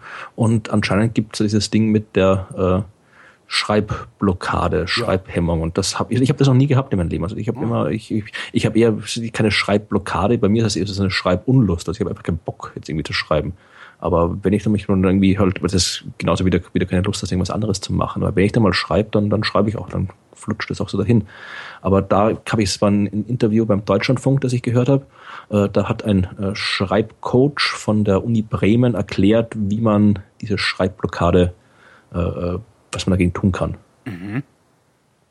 Weiß nicht, du, du, du stehst ja auch jetzt. Hast du schon geschrieben oder schreibst du noch? Oder? Äh, naja, ich, ich blogge ja schon ziemlich lange und habe das mhm. ja auch mal ähm, einige Jahre lang äh, auch, auch für den Hessischen Rundfunk gemacht. Und da willst du halt abliefern oder musst halt irgendwie regelmäßig abliefern. Und ich hatte das schon häufiger, dass ich da saß und keinen vernünftigen Satz hingekriegt habe. Also ich meinte jetzt bei deiner, bei deiner, bei deiner Bachelorarbeit oder Masterarbeit, so, die du schreibst, ob da... Äh, nee, da habe ich tatsächlich noch keine Schreibblockade gehabt. Das dauert halt ewig, aber das geht, glaube ich, allen so, dass man, bis man anfängt. Und wenn ich einmal angefangen habe, dann geht das äh, in einem Rutsch durch eigentlich. Also ja, die, also die Blockade habe ich eher da, wo ich äh, wirklich kreativ sein muss. Ja, also das, da stellt im Prinzip, ich weiß nicht, ob es da jetzt um Kreativität geht, so da in diesem äh, Interview ging es halt darum, dass man halt, ja, das sind im Prinzip so, so triviale Ratschläge meiner Meinung nach, dass man halt irgendwie... Äh, die Dinge der Reihe nach machen soll. Ja, also dass ja. wir jetzt irgendwie zuerst das Material sammeln und dann eine Rohfassung schreiben und dann irgendwie das machen, aber nicht alles durcheinander machen soll. Also mhm. das ist irgendwie, weiß ich, dass das hat auch der, der Interviewer gefragt, äh, warum muss man das an der Uni eigentlich äh, noch lernen? Das sollte eigentlich schon jeder wissen. Aber anscheinend äh, tut man das nicht, weil vor allem, das meinte dann auch dieser, dieser Professor äh, Krings, dass äh, das Schreiben an sich, in, zumindest in den deutschen Unis, nicht wirklich äh, Teil, dass das, das, das, das ist im Studium nicht vorkommt, dass du das nicht lernst, wie du quasi äh, nicht nur, dass du dass das Schreiben an sich auch noch irgendwie Teil des, des Studiums sein sollte, was nicht der Fall ist, dass man es einfach irgendwie so nebenbei lernt von mhm. Tutoren oder sowas. Und äh, dass es deshalb für viele anscheinend ein Problem ist, weil dann ist es ja klar, manchen fällt es leicht, manchen weniger, aber jeder muss es machen. Und äh, Da dachte man, weiß nicht, ob das sich mittlerweile geändert hat. Also in Österreich weiß ich, da gab es keine, da gab es nichts, was du irgendwie, ja klar, irgendwelche Schreibworkshops hätte es wahrscheinlich schon privat organisiert gegeben, aber im Studium selbst kam sowas überhaupt nicht vor. Ich weiß nicht, ob das hier anders ist mittlerweile, ob man sowas lernt, aber. Also ich habe sowas noch nie gesehen, aber kann, also ja, ich habe mich aber auch noch nie darum bemüht. Aber es ist zumindest. Stößt das ins selbe Horn wie also die Kritik, die ich an Schulen habe, wo du ja auch nicht wirklich das Lernen lernst. Also du lernst halt an Schulen Stoff und wenn du Glück hast, bringt dir noch jemand das Lernen bei, aber dass dem mal systematisch beigebracht wird, wie man überhaupt lernt, das habe ich an der Schule auch noch nicht gesehen. Jedenfalls Stimmt. die Schulen, die ich bisher so von innen gesehen habe, hatten das nicht. Stimmt, hast du recht, das äh, ist... Das ist halt so, so grundlegendes ja. Handwerkszeug, da denkt wahrscheinlich einfach nicht jemand dran. Ja, ich, ich habe gerade überlegt, ob ich das irgendwo schon mal irgendwo, ja. zumindest irgendwo diskutiert hätte, sonst was, aber nee. Ja, es ist, ich denke mal gerade auf das Schreiben, ich habe das auch mit den Kollegen immer erlebt, da ging es mit einem Artikel, das, das, war, das, das war wirklich ein großes Problem für die teilweise, jetzt wirklich da jetzt irgendwie so einen Artikel zu schreiben, vier, fünf Seiten, Fachartikel, da sind die oft irgendwie ein, zwei Wochen gesessen und haben sich gequält und gequält und gequält mhm. und irgendwie über jeden Satz irgendwie sich quasi rausgewrungen und alles und äh, ja, das muss theoretisch auch anders gehen. Selbst wenn man keinen irgendwie, jetzt, wenn man jetzt nicht unbedingt irgendwie, dass das Schreiben einem liegt, dann muss man das trotzdem, wenn das Schreiben ist, ist, ist jetzt keine, keine, keine mystische Kunst, das ist im Wesentlichen auch ein Handwerk. Da geht es jetzt nicht irgendwie um hohe Literatur oder sowas, wo man sich da jetzt irgendwie die, die große Poesie irgendwie finden muss. Und das ist halt einfach im Prinzip etwas, was man genauso wie jedes andere Ding lernen kann. Und das habe ich auch gemerkt. Ich habe ja auch nicht, ich dachte, das jetzt irgendwie schon seit fast, äh, wie lange sind es jetzt, acht, sechs, sieben Jahre irgendwie fast täglich in meinem Blog was schreibe. Dann man, man, man lernt. Man lernt auch zu schreiben, wenn man gerade keinen Bock hat. Und man lernt auch zu schreiben, wenn man nicht gut drauf ist. Und dann kommt trotzdem noch was halbwegs Brauchbares raus. Das heißt, das kann man genauso lernen wie alles andere. Und dadurch, dass, dass die, die Dokumentation und die Vermittlung des Wissens so fundamental ist in der Wissenschaft, ist es eigentlich absurd, dass dieses Instrument an der Uni nicht so, so intensiv gelernt wird, wie es eingesetzt wird. Ja. Und was du sagst, also das, das, das gilt ja eigentlich auch für alles, womit man Probleme hat. Und wenn die Probleme nur sporadisch sind, je mehr man es übt, desto leichter fällt es einem halt hinterher. Also, ja. ja. Und man muss halt jahrelang üben. Das ist sowas, was ich ja gelernt habe. Irgendwer hat mal gesagt, es dauert drei Jahre, irgendwas zu lernen. Und zwar immer. Nee, und ich das habe das Gefühl, dass das stimmt. Überhaupt nicht. Nee. Ja, es kommt drauf an. Es kommt, nee, nicht drei Jahre, aber es kommt drauf an. Du musst halt irgendwie was... Das, ich habe ja auch schon mal gesagt, du musst irgendwas so ein, ich kenne das glaube ich mit zehn Jahren oder sonst irgendwas, aber man muss es einfach machen. Wenn man es lange genug gemacht hat, dann kann man es irgendwann, aber das kann man irgendwie auch, ich glaube nicht, dass du jetzt irgendwie das auf eine gewisse Zahl festmachen kannst, ja, also das halte ich für Voodoo. Ach Mann, gönn mir doch mal Voodoo. Ja, ach, da, du. Ich, ich muss mal gucken, ob ich überhaupt noch Themen dabei habe. Ich, hab, ich bin ein wenig dünn dieses Mal. Ich bin ein wenig dünn, ist auch schön. Äh, die attraktiven Männer hatten wir. Ach, Ali Arbia, ein Kollege von dir bei den Science-Blogs. Ja, den kenne ich ja. Der hat äh, eine kleine Handreichung geschrieben zum Entschwören von Verschwörungstheorien. Ja, die habe ich gesehen, die Überschrift. Ich habe es noch ja, nicht geschafft, das zu lesen. So, ähm, kannst du mir davon erzählen? Er arbeitet sich da an so einem Beispiel ab. Und zwar ist das Beispiel, was er genommen hat, äh, dieses ähm, Telefonat zwischen äh, Catherine Ashton und äh, äh, hier, sag schnell, ah, jetzt fällt mir der Name nicht ein, dem äh, estnischen Minister, also es gab ein Telefonat zwischen... zwischen Woher soll ich den estnischen Minister kennen? Naja, das... Ich, okay, dann ich fange woanders an, bei dem, ich fange mit dem Prägnanten an. Es gibt doch diese Geschichte von äh, in der Ukraine auf dem Maidan, äh, da äh, haben Scharfschützen paar Zivilisten umgenietet. So. Mhm, okay. Und die äh, Meldung basiert auf einem Telefonat zwischen Catherine Ashton, das ist die E U-Außenkommissarin, und dem estnischen Außenminister Urmas Päät. Ähm, die haben halt miteinander telefoniert und äh, ja, das ist dann ins Netz gefallen und daraus konnte man halt hören, wenn man das wollte, dass auf dem Maidan Scharfschützen äh, eingesetzt worden sind. Er arbeitet sich halt an dem Ding ab, also so als Fallbeispiel, äh, wie man Verschwörungstheorien ähm, oder wie man nicht Verschwörungstheorien anheimfällt und hat halt so zehn Punkte rausgeholt. Den Inhalt, die Agenda, die Expertise, die da äh, angeblich, äh, oder die angebliche Expertise, die die Medien dann verbreiten, weil die finden sich halt immer irgendwen, also die Medien suchen sich ja immer irgendwie Leute, die den Eindruck machen, als hätten sie Ahnung. Dabei haben die gar keine Ahnung, sondern reden halt nur so, als hätten sie Ahnung. Wie, genau, die, wo wir wieder beim Halo reden. Genau, wo wir wieder beim Halo-Effekt wären. Ähm, ja, aber das ist wirklich so. Ist, die, die Medien, das merke ich ja selbst auch. Also wenn du einmal in einer Datenbank drin bist, dann wirst du halt immer angerufen, egal ob du jetzt irgendwie ja. irgendwas hast. Also das sind halt die Experten, sind die, die, die, die mit den Medien reden, ja. nicht die, die sich auskennen. Naja, und dann, äh, was hat er noch? Die Echtheit, die Absicht, die dahinter steckt, hinter dieser Meldung, die Plausibilität, voreilige Schlüsse, Konsequenzen, die Quelle und die innere Logik. An der hapert's oft bei den Verschwörungstheorien. An der hapert's fast immer, ja. Also das, äh, beziehungsweise äh, sind die, sind die so, äh, fallen die so sehr auf sich selbst zurück, diese Verschwörungstheorien, dass das eigentlich das Problem ist. Sie sind halt überlogisch, finde ich immer. Ja, sie sind, sagen wir mal, sie sind nicht überlogisch, sondern sie sind äh, so, so offen logisch, dass sie jedes beliebige Faktum sofort problemlos integrieren können. Das ja, heißt, die sind genau. immer logisch und daher äh, ja vollkommen unbrauchbar, weil etwas, was, was, was halt quasi immer alles erklären kann, erklärt gar nichts. Ja, ja, ja. Ja, jetzt habe ich überhaupt nichts mehr. Jetzt musst du mal gucken, wir haben ob du noch was wir, auf der Liste ist, hast. Ich habe nur noch ja, den Scheiß der Woche übrig. Genau, den wollte ich ja sagen. Der Scheiß der Woche, der kann ja auch ein großer Scheiß sein. Also mein Scheiß ist ziemlich groß. Echt? Da können wir länger drüber reden. Okay, dann fangen wir mit deinem Scheiß der Woche an. Ja, äh, am einundzwanzigsten März ist nicht nur äh, Frühlingsanfang, zumindest in diesem Fall ist er gar nicht am einundzwanzigsten, sondern irgendwie schon am zwanzigsten. Aber am einundzwanzigsten März ist der Tag der Astrologie. Ach du Scheiße. Ja, die feiern, das machen die, die Astrologen feiern das irgendwie, ich glaube, es ist, ist jetzt irgendwie, ist jetzt in Österreich, ich glaube in Deutschland ist es auch, ich weiß gar nicht, ob das weltweit ist, aber egal, ist auf jeden Fall der Tag der Astrologie. Da feiern dann und, die seriösen Astrologen. Äh, genau, und rat mal, wo die seriösen Astrologen in Österreich den Tag der Astrologie feiern. Ähm, ähm, äh, in der Hofburg. Fast äh, im Technischen Museum Wien, was auch ein staatlich gefördertes Museum ist, mit Bildungsauftrag und allem drum und dran. Natürlich äh, ist das wieder so, also ich habe da auch in meinem Blog drüber geschrieben lange, äh, natürlich, das Museum kann natürlich nichts dafür, denn die vermieten die Räume ja nur und äh, die sind halt irgendwie angemietet worden und die haben da mit dem inhaltlich überhaupt nichts zu tun und so weiter. Aber es läuft jedenfalls darauf hinaus, dass da diese Space-Ausstellung, da läuft gerade so eine angeblich von, wenn ich mir erzählen lassen, von Kollegen ziemlich gut gemachte Ausstellung über den Weltraum in der, im Technischen Museum. Mhm. Und äh, jetzt haben die das, äh, ich habe das kannst du auf das Programm angucken bei den Astrologen, da steht bei jedem Planeten steht jetzt ein Astrologe und du kannst da durchgehen und dann erklärt er bei jedem Planeten der Astrologe die Astrologie des Planeten.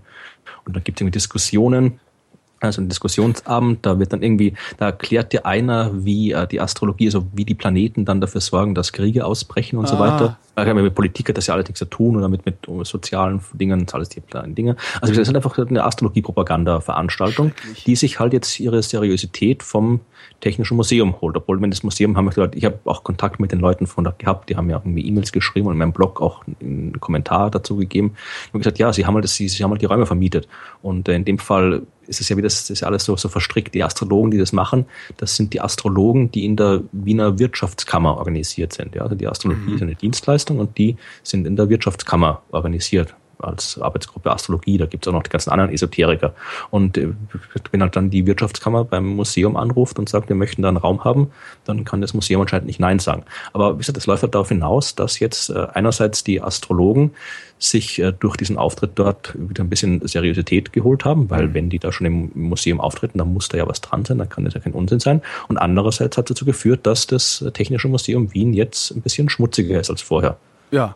Und ich verstehe wirklich nicht, dass so ein Museum nicht irgendwelche Sicherheitsmechanismen hat, die verhindern, dass solche Veranstaltungen stattfinden. Ja, aber das passiert immer wieder. Ich meine, die waren ja. Jahren davor, waren, waren die Astrologen, haben die Dings im Naturhistorischen Museum gefeiert oder sonst wo, ja. Oder auch einmal irgendwie in einem Planetarium. Also das sind halt, die können sich halt einfach einmieten. Das sind halt, darum gibt es auch immer wieder diese Sachen, wenn du irgendwie schaust, da halten Pseudowissenschaftler, die erzählen auf ihrer Homepage, sie haben einen Vortrag an der Uni so und so gehalten. Ja, genau. Wenn du nachschaust, dann haben die halt einfach sich einen Raum dort gemietet und einen Vortrag gehalten. Also da, da, ich weiß auch nicht, warum das, warum das so oft passiert, dass halt die, die Leute, die halt ihre Räumlichkeiten vermieten und das Räumlichkeiten sind, die halt eine, einen gewissen Kontext drumherum haben. Also es ist nicht einfach nur irgendwo ein Veranstaltungsraum, sondern es ist halt ein Raum in der Universität oder ein Raum im Museum und da ist halt ein ganzer Kontext dran. Und dass das halt immer nicht berücksichtigt wird, das verstehe ich nicht. Also, vielleicht ist aber den, den Vermietern dieser Räume der Kontext überhaupt nicht klar. Ja, also beim Technischen Museum sollte man davon ausgehen, dass die wissen, was der Unterschied zwischen Astronomie und Astrologie ist. Obwohl, ja, man sollte davon gar nichts ausgehen. Oder es ist ihnen egal, kann natürlich auch sein, aber das, das kann eigentlich auch nicht im Sinne, der, im Sinne des Erfinders sein, dass denen, dass denen Schnurz ist. Hm. Dass eigentlich das, weshalb sie überhaupt existieren, nämlich die Wissenschaft letztendlich dadurch ausgehebelt wird. Genau, also das, ja. das, das, man ist ja, wenn das, das Museum halt ist ein bisschen egal, auch wenn die selbst sagen, dass sie nichts dafür können und dass sie das ablehnen, das Museum hat halt jetzt Glaubwürdigkeit verloren. Ja. Das ist halt meine, das ist meine, meine, das ist genauso so wie, ich das halt, ja. wie diese Universitäten, die äh, irgendwie irgendwelche Esoterik-Studiengänge ja, genau. kann, kann anbieten, die Viadrina in Frankfurt an der Oder. Ja, die kann noch so gut irgendwie einen Französischkurs haben oder sonst irgendwas, oder eine Physikabteilung oder irgendwie eine diplomatische, ist das internationale Beziehungen, sonst ja. irgendwie. Es können ja noch so tolle Professoren dort sein. Wenn jemand kommt und sagt, er hat bei der Viadrina studiert, dann ist das Erste, was ich mir denke, genau. ja, eine Uni, an der du irgendwelchen äh, Esoterik-Scheiß studieren kannst. Also wenn das zu ist, ja. wenn die das zulassen, dann weiß ich nicht, wie ernst ich den Rest nehmen kann. Das ist halt das Problem. Genau, das, das, das strahlt halt aus, ja. Was ist eigentlich aus dieser, in, in Bayern wollten sie doch irgendwie eine ganze Hochschule, eine ganze, was war das? Das ist eine Homöopathie- diese ja, diese Hochschule. Homöopathie-Hochschule, ja, ja, die wird, glaube ich, gegründet. Also da wäre mir nichts bekannt, dass das, dass das nicht gemacht wird.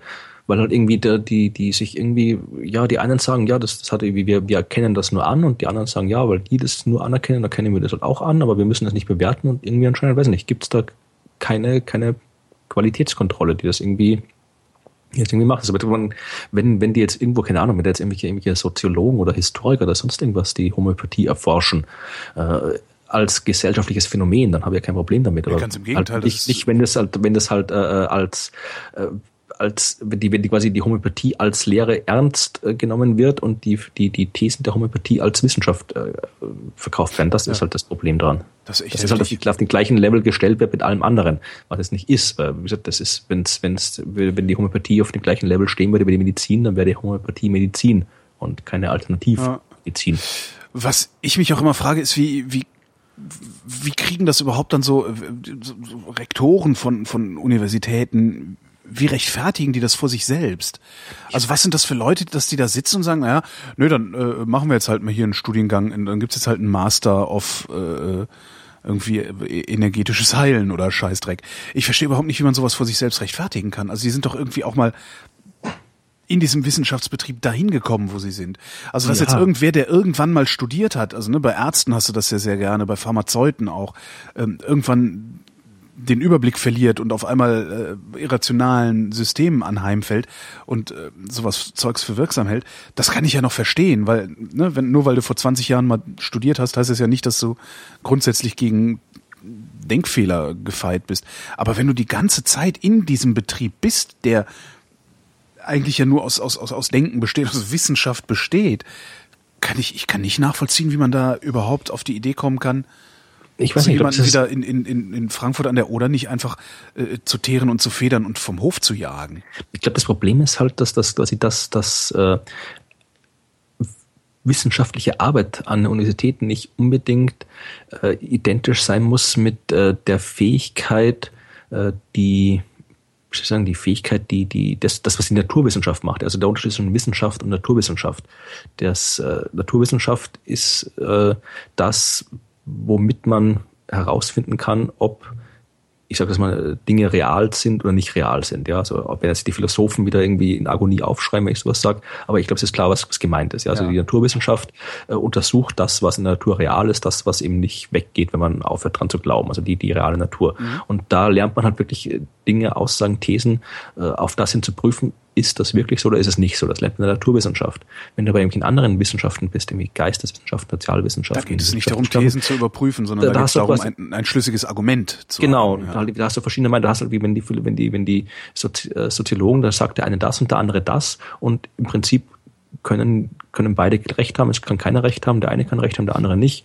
Sie können beide auf verschiedene Art und Weise Recht haben. Das ist, kann man halt nicht sagen, weil da gibt es halt keine, keine, keine, keine Natur, keine Realität, an der man das, das, das Recht haben messen kann. Mhm. Und insofern macht es vielleicht einen Unterschied, ob du halt quasi dein, dein akademisches Leben irgendwie als Naturwissenschaftler verbracht hast und ständig damit konfrontiert bist, Dinge auf ihre Realität zu prüfen oder nicht, oder ob du halt irgendwie in einem komplett anderen Wissenschaftssystem äh, aufgewachsen bist, wo du halt gewohnt bist, dass halt irgendwie verschiedene Thesen nebeneinander koexistieren können. Und dann, wenn dann jemand, äh, ist es, ist es so ein, so ein Homöopath oder sowas, der kommt mhm. und die halt genau das alles erzählt, ja, da gibt's, wir wollen ja nicht, wir haben ja nichts gegen die Medizin, wir wollen damit der Medizin koexistieren und das sind verschiedene Dinge, die Welt zu betrachten und so weiter. Wenn der mit dem ganzen, äh, diesen, diesen ganzen äh, Jargon da ankommt, dann kann ich mir durchaus vorstellen, dass wir das für plausibel halten. Hm. Ja, stimmt. Das heißt, wir müssten eigentlich, müssten wir mal darüber diskutieren, was eigentlich an Universitäten gehört und was nicht. Ne? So grundsätzlich. Ja, also prinzipiell, ich habe auch kein Problem damit, dass man Universitäten halt jetzt irgendwie Dinge äh, beziehungsweise halt die ganzen Nicht-Naturwissenschaften äh, unterrichtet und so weiter. Aber das Problem, ich glaube, das Problem ist, dass halt im, im Deutschen all diese Dinge mit dem gleichen Wort bezeichnet werden, ja. was ja im, im Englischen meistens nicht so ist. Da ist ja Science, ist quasi Naturwissenschaften und Humanities sind die anderen. Ich meine, da gibt es auch schon mittlerweile Vermischungen, aber im Wesentlichen ist da die Trennung noch klarer und im Deutschen eben nicht. Und ich glaube, das ist ein Problem, weil halt alles mit dem gleichen Wort bezeichnet wird, es aber nicht das Gleiche ist, äh, gibt es halt Probleme, weil man sich trotzdem das Gleiche erwartet. Das heißt mhm. jetzt nicht, dass irgendwie Geisteswissenschaft und, und Sozialwissenschaften, dass die jetzt irgendwie schlechter oder sonst irgendwas sind, die sind halt einfach nur anders, die funktionieren anders. Und da sie aber mit dem gleichen Wort bezeichnet werden, wie die Naturwissenschaft, äh, kommt es halt zwangsläufig zu Konflikten. Also da, da ist das Problem, dass man diese Dinge gleich behandelt, obwohl sie nicht gleich sind. Ja. Es gibt ähm, in äh, Frankfurt ein, ähm, das ist ein, der, der, also mein Scheiß der Woche, das ist äh, eine, ein Hörer, ein, eine Hörereinsendung, ähm, hat mich auf app Punkt net einer drauf hingewiesen, und zwar der User Numen, ähm, auf der, schreibt, auf der Suche nach, Zitat, Bildungsurlaub in Frankfurt am Main, stieß ich auf das hier, ähm, und er stieß auf den sogenannten Frankfurter Ring. Das äh, ist irgendwie ein Verein, der dreißig Jahre schon existiert äh, und von einem Geschäftsführer bei der I H K gegründet wurde, ne, womit wir dann auch wieder bei Esoterikern und mhm. Wirtschaftsverbänden wären. Ähm, und die machen halt so Seminare und und da kannst du dann irgendwie, weiß ich, kannst du dich fortbilden auf äh, mannigfaltige Weise. Ähm, die laden dann so Referenten ein und da kannst du dann halt so, ja, und die die referieren dann Sachen, ähm, beispielsweise. Äh, ich könnte jetzt endlos daraus vorlesen. Ähm, Erkennen statt Therapieren. Heilenergetik und sinnanalytische Aufstellungen. Ja, für schlappe dreihundertdreißig Euro. Äh, ohne Aufstellung ist ein bisschen billiger, kostet nur zweihundertachtzig. Kann man sitzen bleiben, oder wie? Ich habe keine Ahnung, was, was ich vermute mal, dass das hier so Familienaufstellungsstuss ja, ist. Ja, ja. Äh, ist hier, ne? Also psychologisch-philosophisch orientierter Beratungsansatz zeigt die Heilenergetik neue Lösungswerke, Wege für scheinbar unlösbare Fragestellungen auf. Sie ist Teil der modernen Lebensphilosophie und Problemlösungsmethodik, die, äh, ich sage jetzt den Namen nicht, unter dem Dach von Systems of Life zusammengefasst hat. Ja. Sinnanalytische Aufstellungen sind die Familien- bzw. Organisationsaufstellung der Heilenergetik. Sowas das heißt wie Geschwurbel. Das ist sagen, unglaublich, ne? Aber also wir haben noch mehr. Heilen mit der Farbe der Liebe kannst du da auch. Welche Farbe hatten die Liebe? Äh, muss ich mal gucken. Das da muss man das erst channeln. Nee, wahrscheinlich muss man das erst channeln. Meine Hände werden von Geistführern gelenkt und ich kann Bilder aus dem Leben der Menschen sehen. Das ist ein bisschen günstiger, kostet nur fünfzehn Euro. Ja? Und aus dem Fenster gucken, sehe ich auch Bilder aus dem Leben von Menschen. Du kannst ja auch dein persönliches Aura-Foto erstellen lassen, kostet aber einen zwanziger extra. Aha. Und da lernst du dann zum Beispiel, warum werden wir krank? Wie gleichen äh, wir Störungen des Energiefeldes aus, bevor sie uns krank machen? Das ist ja auch so ein, ich weiß nicht, kennst du das, eine feinstoffliche Idee? Ja. Ja, ja. Das hast du auch schon alles gesehen, ne? Ja, nur die Farbe der Liebe nicht. Die möchte ich okay, jetzt dann machen wir jetzt, äh, stand nicht dabei, aber wir könnten uns um bioenergetische Heilmeditationen kümmern. Ja. Nicht? Bitte helle Kleidung tragen. Finde ich auch schön. Bitte helle Kleidung tragen und sechzig Euro zahlen, natürlich. Spontanheilungen seien auch schon aufgetreten. Ach so, okay, ja. ja. Also spontan halt, ja. Die, die treten auch sonst auf. Ne? Dann gibt's natürlich noch ähm, eine Ausbildung zum energetischen Geistheiler. Ja, Modul zwei, Chakren.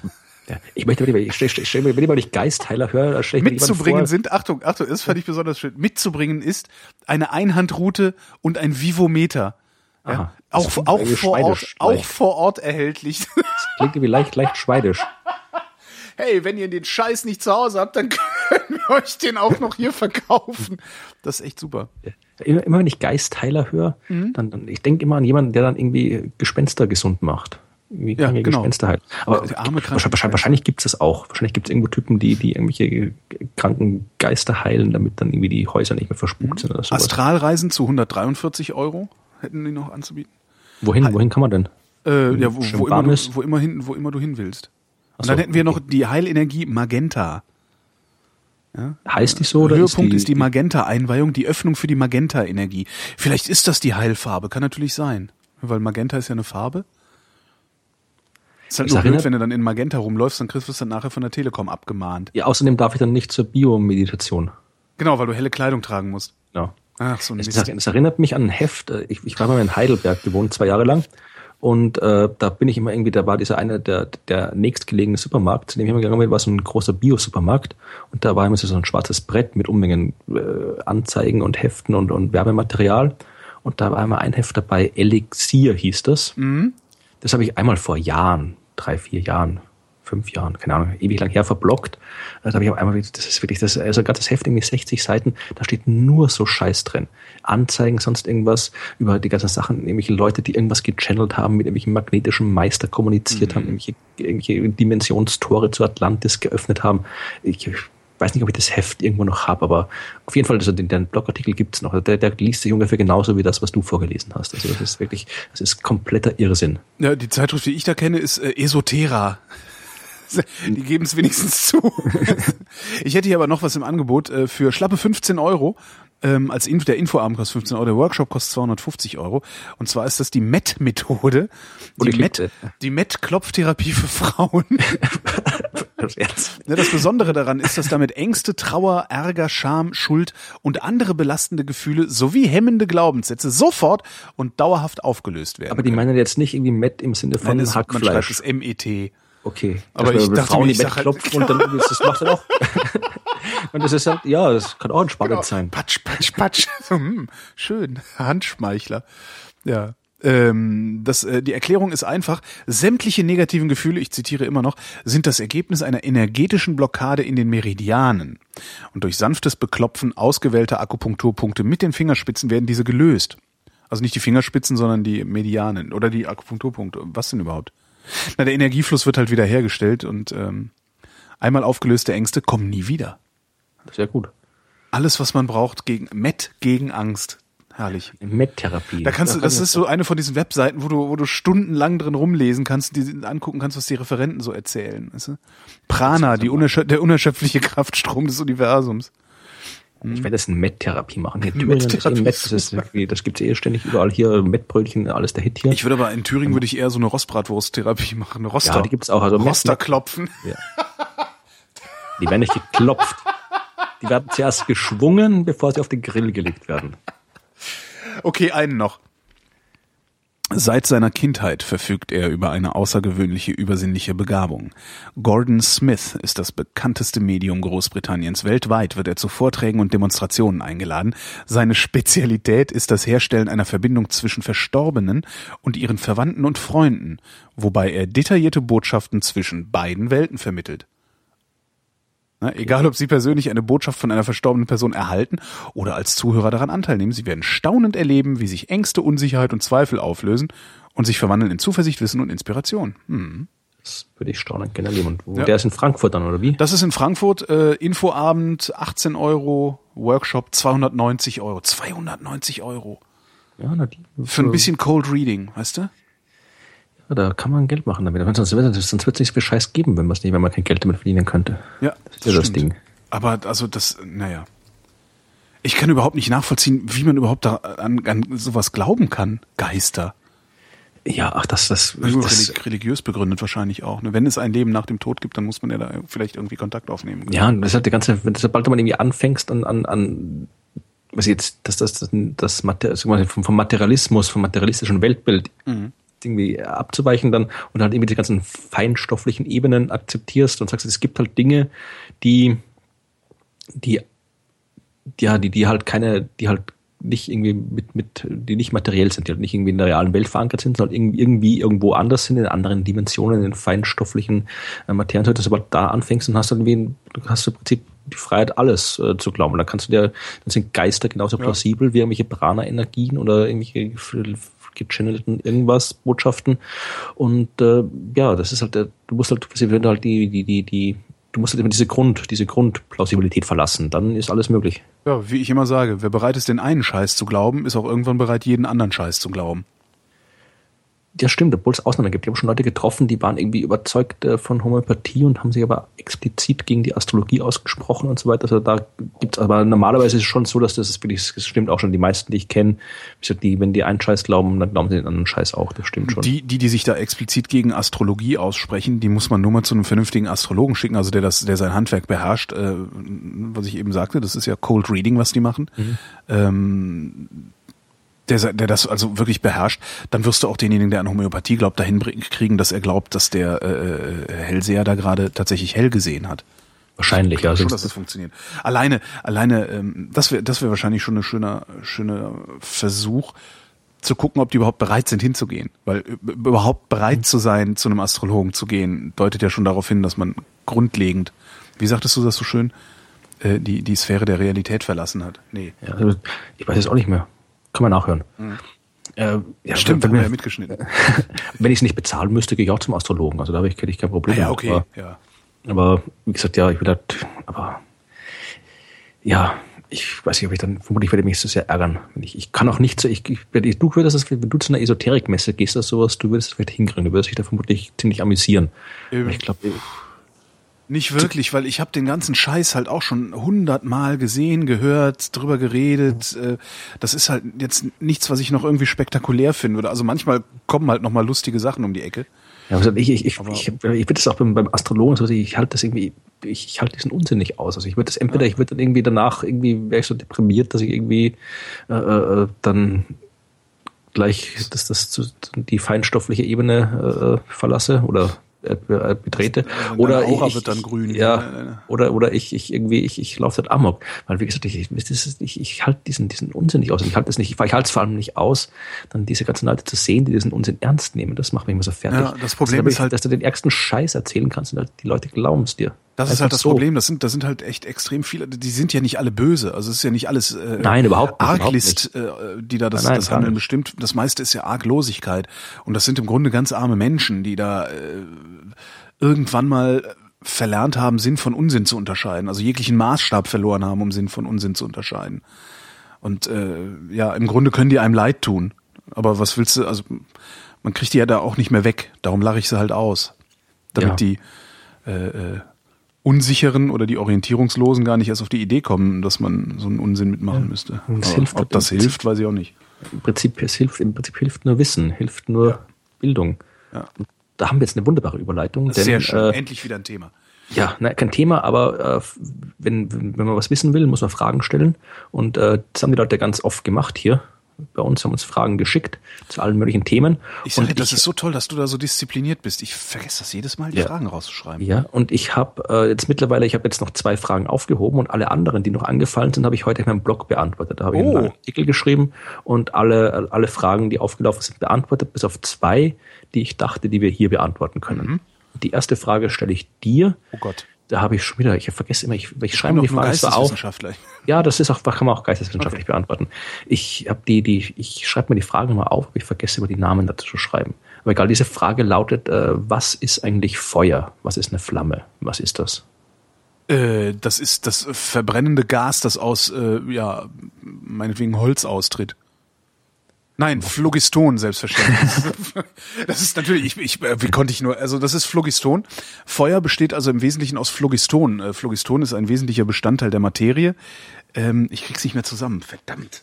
Das Ding ist, dass diese Phlogiston-Theorie, die war ja zur damaligen, das die klingt heute, nimmt man dem als, als Beispiel für absoluten Unsinn. Aber zum damaligen Zeitpunkt war das eine valide wissenschaftliche chemische Theorie. Die war mit allen damaligen bekannten Beobachtungen äh, vereinbar, hat die Dinge erklärt, die man erklärt haben wollte. Das heißt, die war wirklich eine vernünftige Theorie, die halt dann durch, durch spätere Experimente, äh, ich glaube Lavoisier war das, halt einfach widerlegt worden ist. Mhm. Aber im Prinzip damals war das eine vollkommen valide Theorie, die jetzt irgendwie heute zwar immer benutzt wird, um irgendwas lächerlich zu machen, so wie haha, das wie damals Phlogiston, aber im Prinzip war das damals vollkommen okay. Das ist ja auch okay. Ich meine, wenn, wenn das, wenn man auf diese Weise Phänomene erklären kann, mhm. dann ist das halt okay, solange bis jemand kommt und sagt, nee, Moment mal, ich habe eine viel bessere Erklärung dafür. Genau. Also, genau. ja. Ähm, Phlogiston, ich äh, zitiere die Wikipedia, eine hypothetische Substanz, von der man im späten siebzehnten und achtzehnten Jahrhundert vermutete, dass sie allen brennbaren Körpern bei der Verbrennung entweicht, sowie bei Erwärmung in sie eindringt. Sehr schön. Die Phlogistontheorie war bei der Deutung von Reduktions- und Oxidationsvorgängen, wie dem unterschiedlichen Potenzial verschiedener Verbindungen von Bedeutung. Ja, genau. Tatsächlich ist eine Flamme im Grunde, also du, du führst so lange irgendeinem, irgendeinem Stoff Energie zu, bis er ausgast und dieses Gas ist im Zweifelsfall brennbar und das kannst du anzünden. Und dann genau, also da hast du halt im Prinzip halt, dass der Sauerstoff brauchst halt Energie, dann kommt halt irgendwie Wasserstoff und Kohlenstoff, irgendwie wird ja. dann gasförmig, was da drin ist und das wird dann halt angezündet, die, die Farbe kommt, also die Flamme ist ja unten blau und mhm. oben gelb. Das Blaue ist halt im Prinzip die, die eigentliche Reaktion, die die Energie da frei wird und das Gelbe ist die Rußpartikel. Das sind quasi die Kohlenstoffteilchen, die entstehen, wenn du nicht genug Sauerstoff hast. Dann wird nicht quasi der ganze, dann bleibt bei diesem Wasserstoff, Sauerstoff, Kohlenstoff, bleibt die Reaktion, dann bleibt ein bisschen Kohlenstoff übrig. Mhm. Das wird der Ruß und der verglüht dann im Prinzip und der macht die gelbe Farbe. Und äh, da ist eine tolle Frage, die gibt es nämlich, äh, die sogenannte Flame Challenge. Ich weiß nicht, ob du die kennst. Nee. Das ist äh, so eine Organisation, Center for Communicating Science. Das ist, die haben die Flame Challenge. Die hat angefangen äh, vom der Schauspieler Alan Elder. Äh, sagt mir jetzt auch nichts, aber der ist äh, anscheinend hat ziemlich vielen Filmen mitgespielt und der hat ursprünglich mal als Kind hat er mal irgendwie seine Lehrerin gefragt, was ist eine Flamme?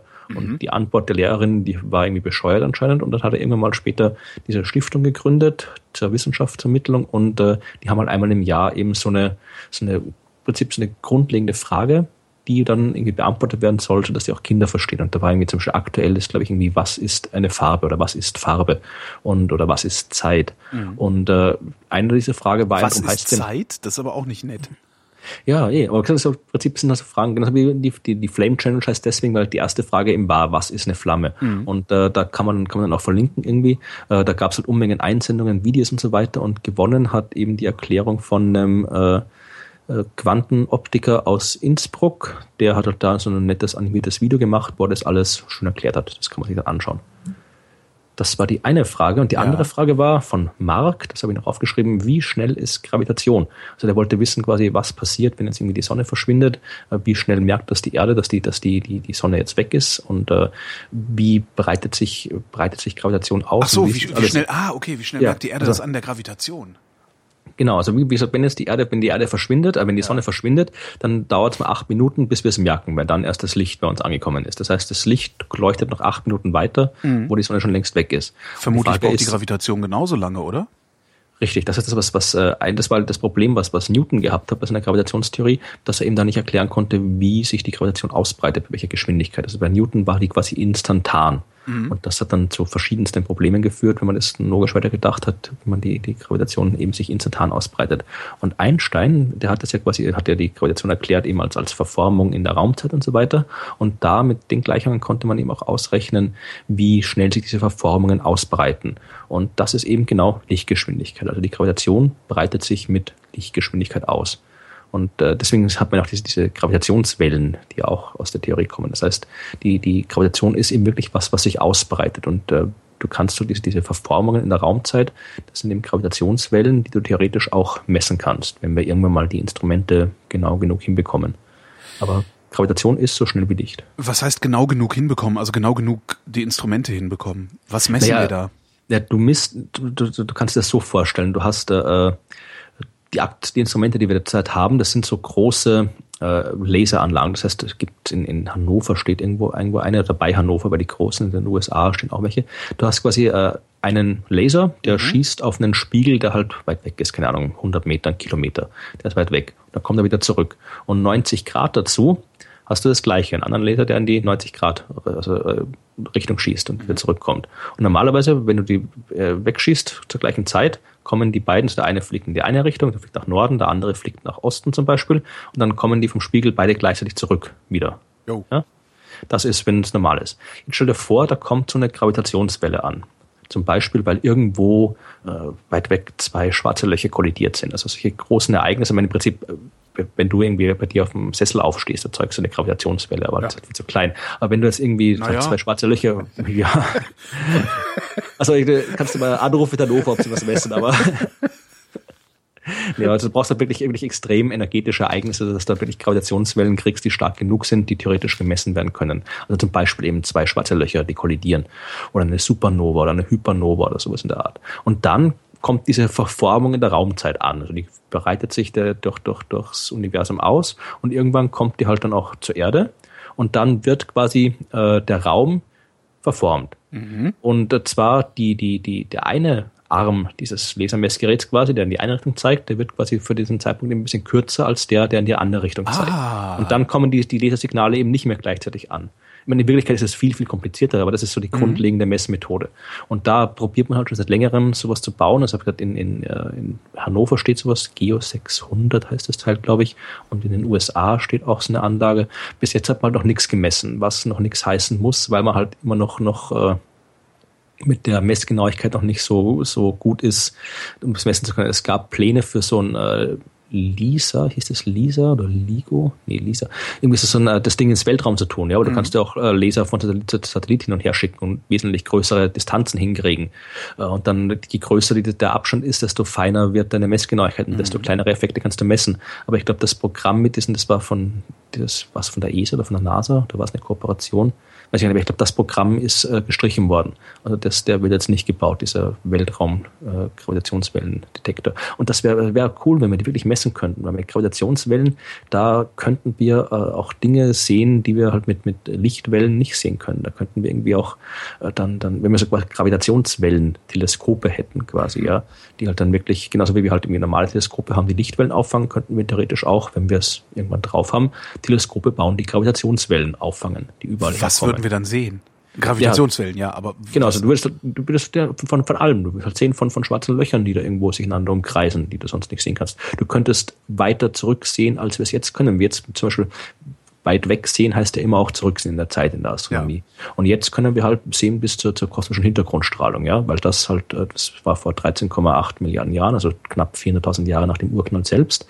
Und das war der Zeitpunkt, wo das Licht angefangen hat, sich auszubreiten im All. Also vorher war das Universum zu dicht, da war zu viel Zeugs dort, da konnte sich das Licht nicht ausbreiten. Mhm. Und erst da hat es angefangen, sich auszubreiten. Und wenn wir Licht anschauen, ist das der Zeitpunkt, äh, weiter zurück können wir nicht, weil davor eben nichts war, was es zu sehen gab. Mhm. Ja, und äh, mit Gravitationswellen könnten wir weiter zurückschauen, weil die Gravitationswellen kommen auch noch von noch früher. Das heißt, dann könnten wir auch noch was über das Universum weiter vorn herausfinden. Also mit Gravitationswellen könnte man wahnsinnig viel tun. Aber das ist halt wirklich, das ist so eine, so eine Technik, also das, bis das wirklich so läuft wie die normale Astronomie, dass das, keine Ahnung, hundert Jahre ist. Das ist wirklich was, was, was sicherlich kommen wird, aber noch lange nicht kommen wird. Wissen wir eigentlich oder gibt es zumindest Vermutungen, was Gravitation ist? Also woraus die besteht? Sind das Teilchen? Ist das ja, also es, das Problem ist, dass die Gravitation in, der, in, in dem berühmten Standardmodell, ich habe das gesagt, das ist mhm. das Standardmodell der Teilchenphysik, das halt im Prinzip alles beschreibt, also die ganze Wechselwirkung der gesamten Materie und so weiter, also die ganze Quarks und Higgs-Bosonen und so. Und äh, dieses Standardmodell, das äh, hat keine Gravitation mit drin. Das heißt, da wird eben gesagt, wir, wir, weil für die Teilchen selbst, da spielen diese ganzen anderen Kräfte, Elektromagnetismus, starke und schwache Kernkraft, die sind auf diesem Teilchenlevel viel, viel, viel, viel stärker als die Gravitation. Die spielt da überhaupt keine Rolle, darum hat man die einfach vernachlässigt. Und äh, das Problem ist, dass man eben kein, kein Modell hat, wie man die Gravitation in dieses andere Modell mit reinkriegt. Das ist eben dieses berühmte Problem der Quantengravitation, dass man die da eben nicht, nicht äh, zusammenbekommt. Es gibt halt Ansätze, wie in der verschiedenen in der Stringtheorie und so weiter, wo die Gravitation, eben die Kraft, genauso wie alle anderen Kräfte beschrieben wird, eben als Feld mit, wie das, wie das, keine Ahnung, wie das elektromagnetische Feld oder das, das, das Higgs-Feld und so weiter, also einfach als Feld. Und wie es halt immer so ist in dieser Beschreibung der Quantenfeldtheorie, wenn du genug Energie in ein Feld reinsteckst, dann regst du das Feld an und diese Anregung, die ist eben, erscheint uns eben wie ein Teilchen. Ja? Also wenn du das Elektronenfeld anregst, kriegst du ein Elektron raus. Wenn du das elektromagnetische Feld anregst, kriegst du ein Photon raus und so weiter. Genauso hat eben auch das Gravitationsfeld dann ein Teilchen, das Graviton, das ihm diese Kraft vermittelt. Genauso wie das Photon, das Lichtteilchen, die elektromagnetische Kraft vermittelt, die Gluonen, die starke Kraft vermitteln und so weiter. Genauso gibt es dann eben auch das Graviton.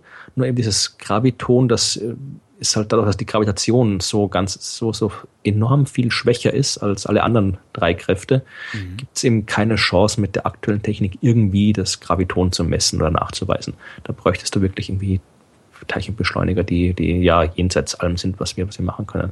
Also das ist halt das Problem, dass die Gravitation ist halt, weil sie so wahnsinnig viel schwächer ist als äh, alle anderen drei Kräfte, ist die halt so in ihrer eigenen Liga und wir haben es noch nicht geschafft, die irgendwie mit dem Rest zusammenzubringen. Und deswegen ist sie auch noch nicht wirklich, wirklich so gut verstanden wie die anderen Kräfte. Es ist ein Jammer. Florian, wir sprechen uns noch. Das machen wir, ja. Das war die Wissenschaft. Wir danken für eure Aufmerksamkeit.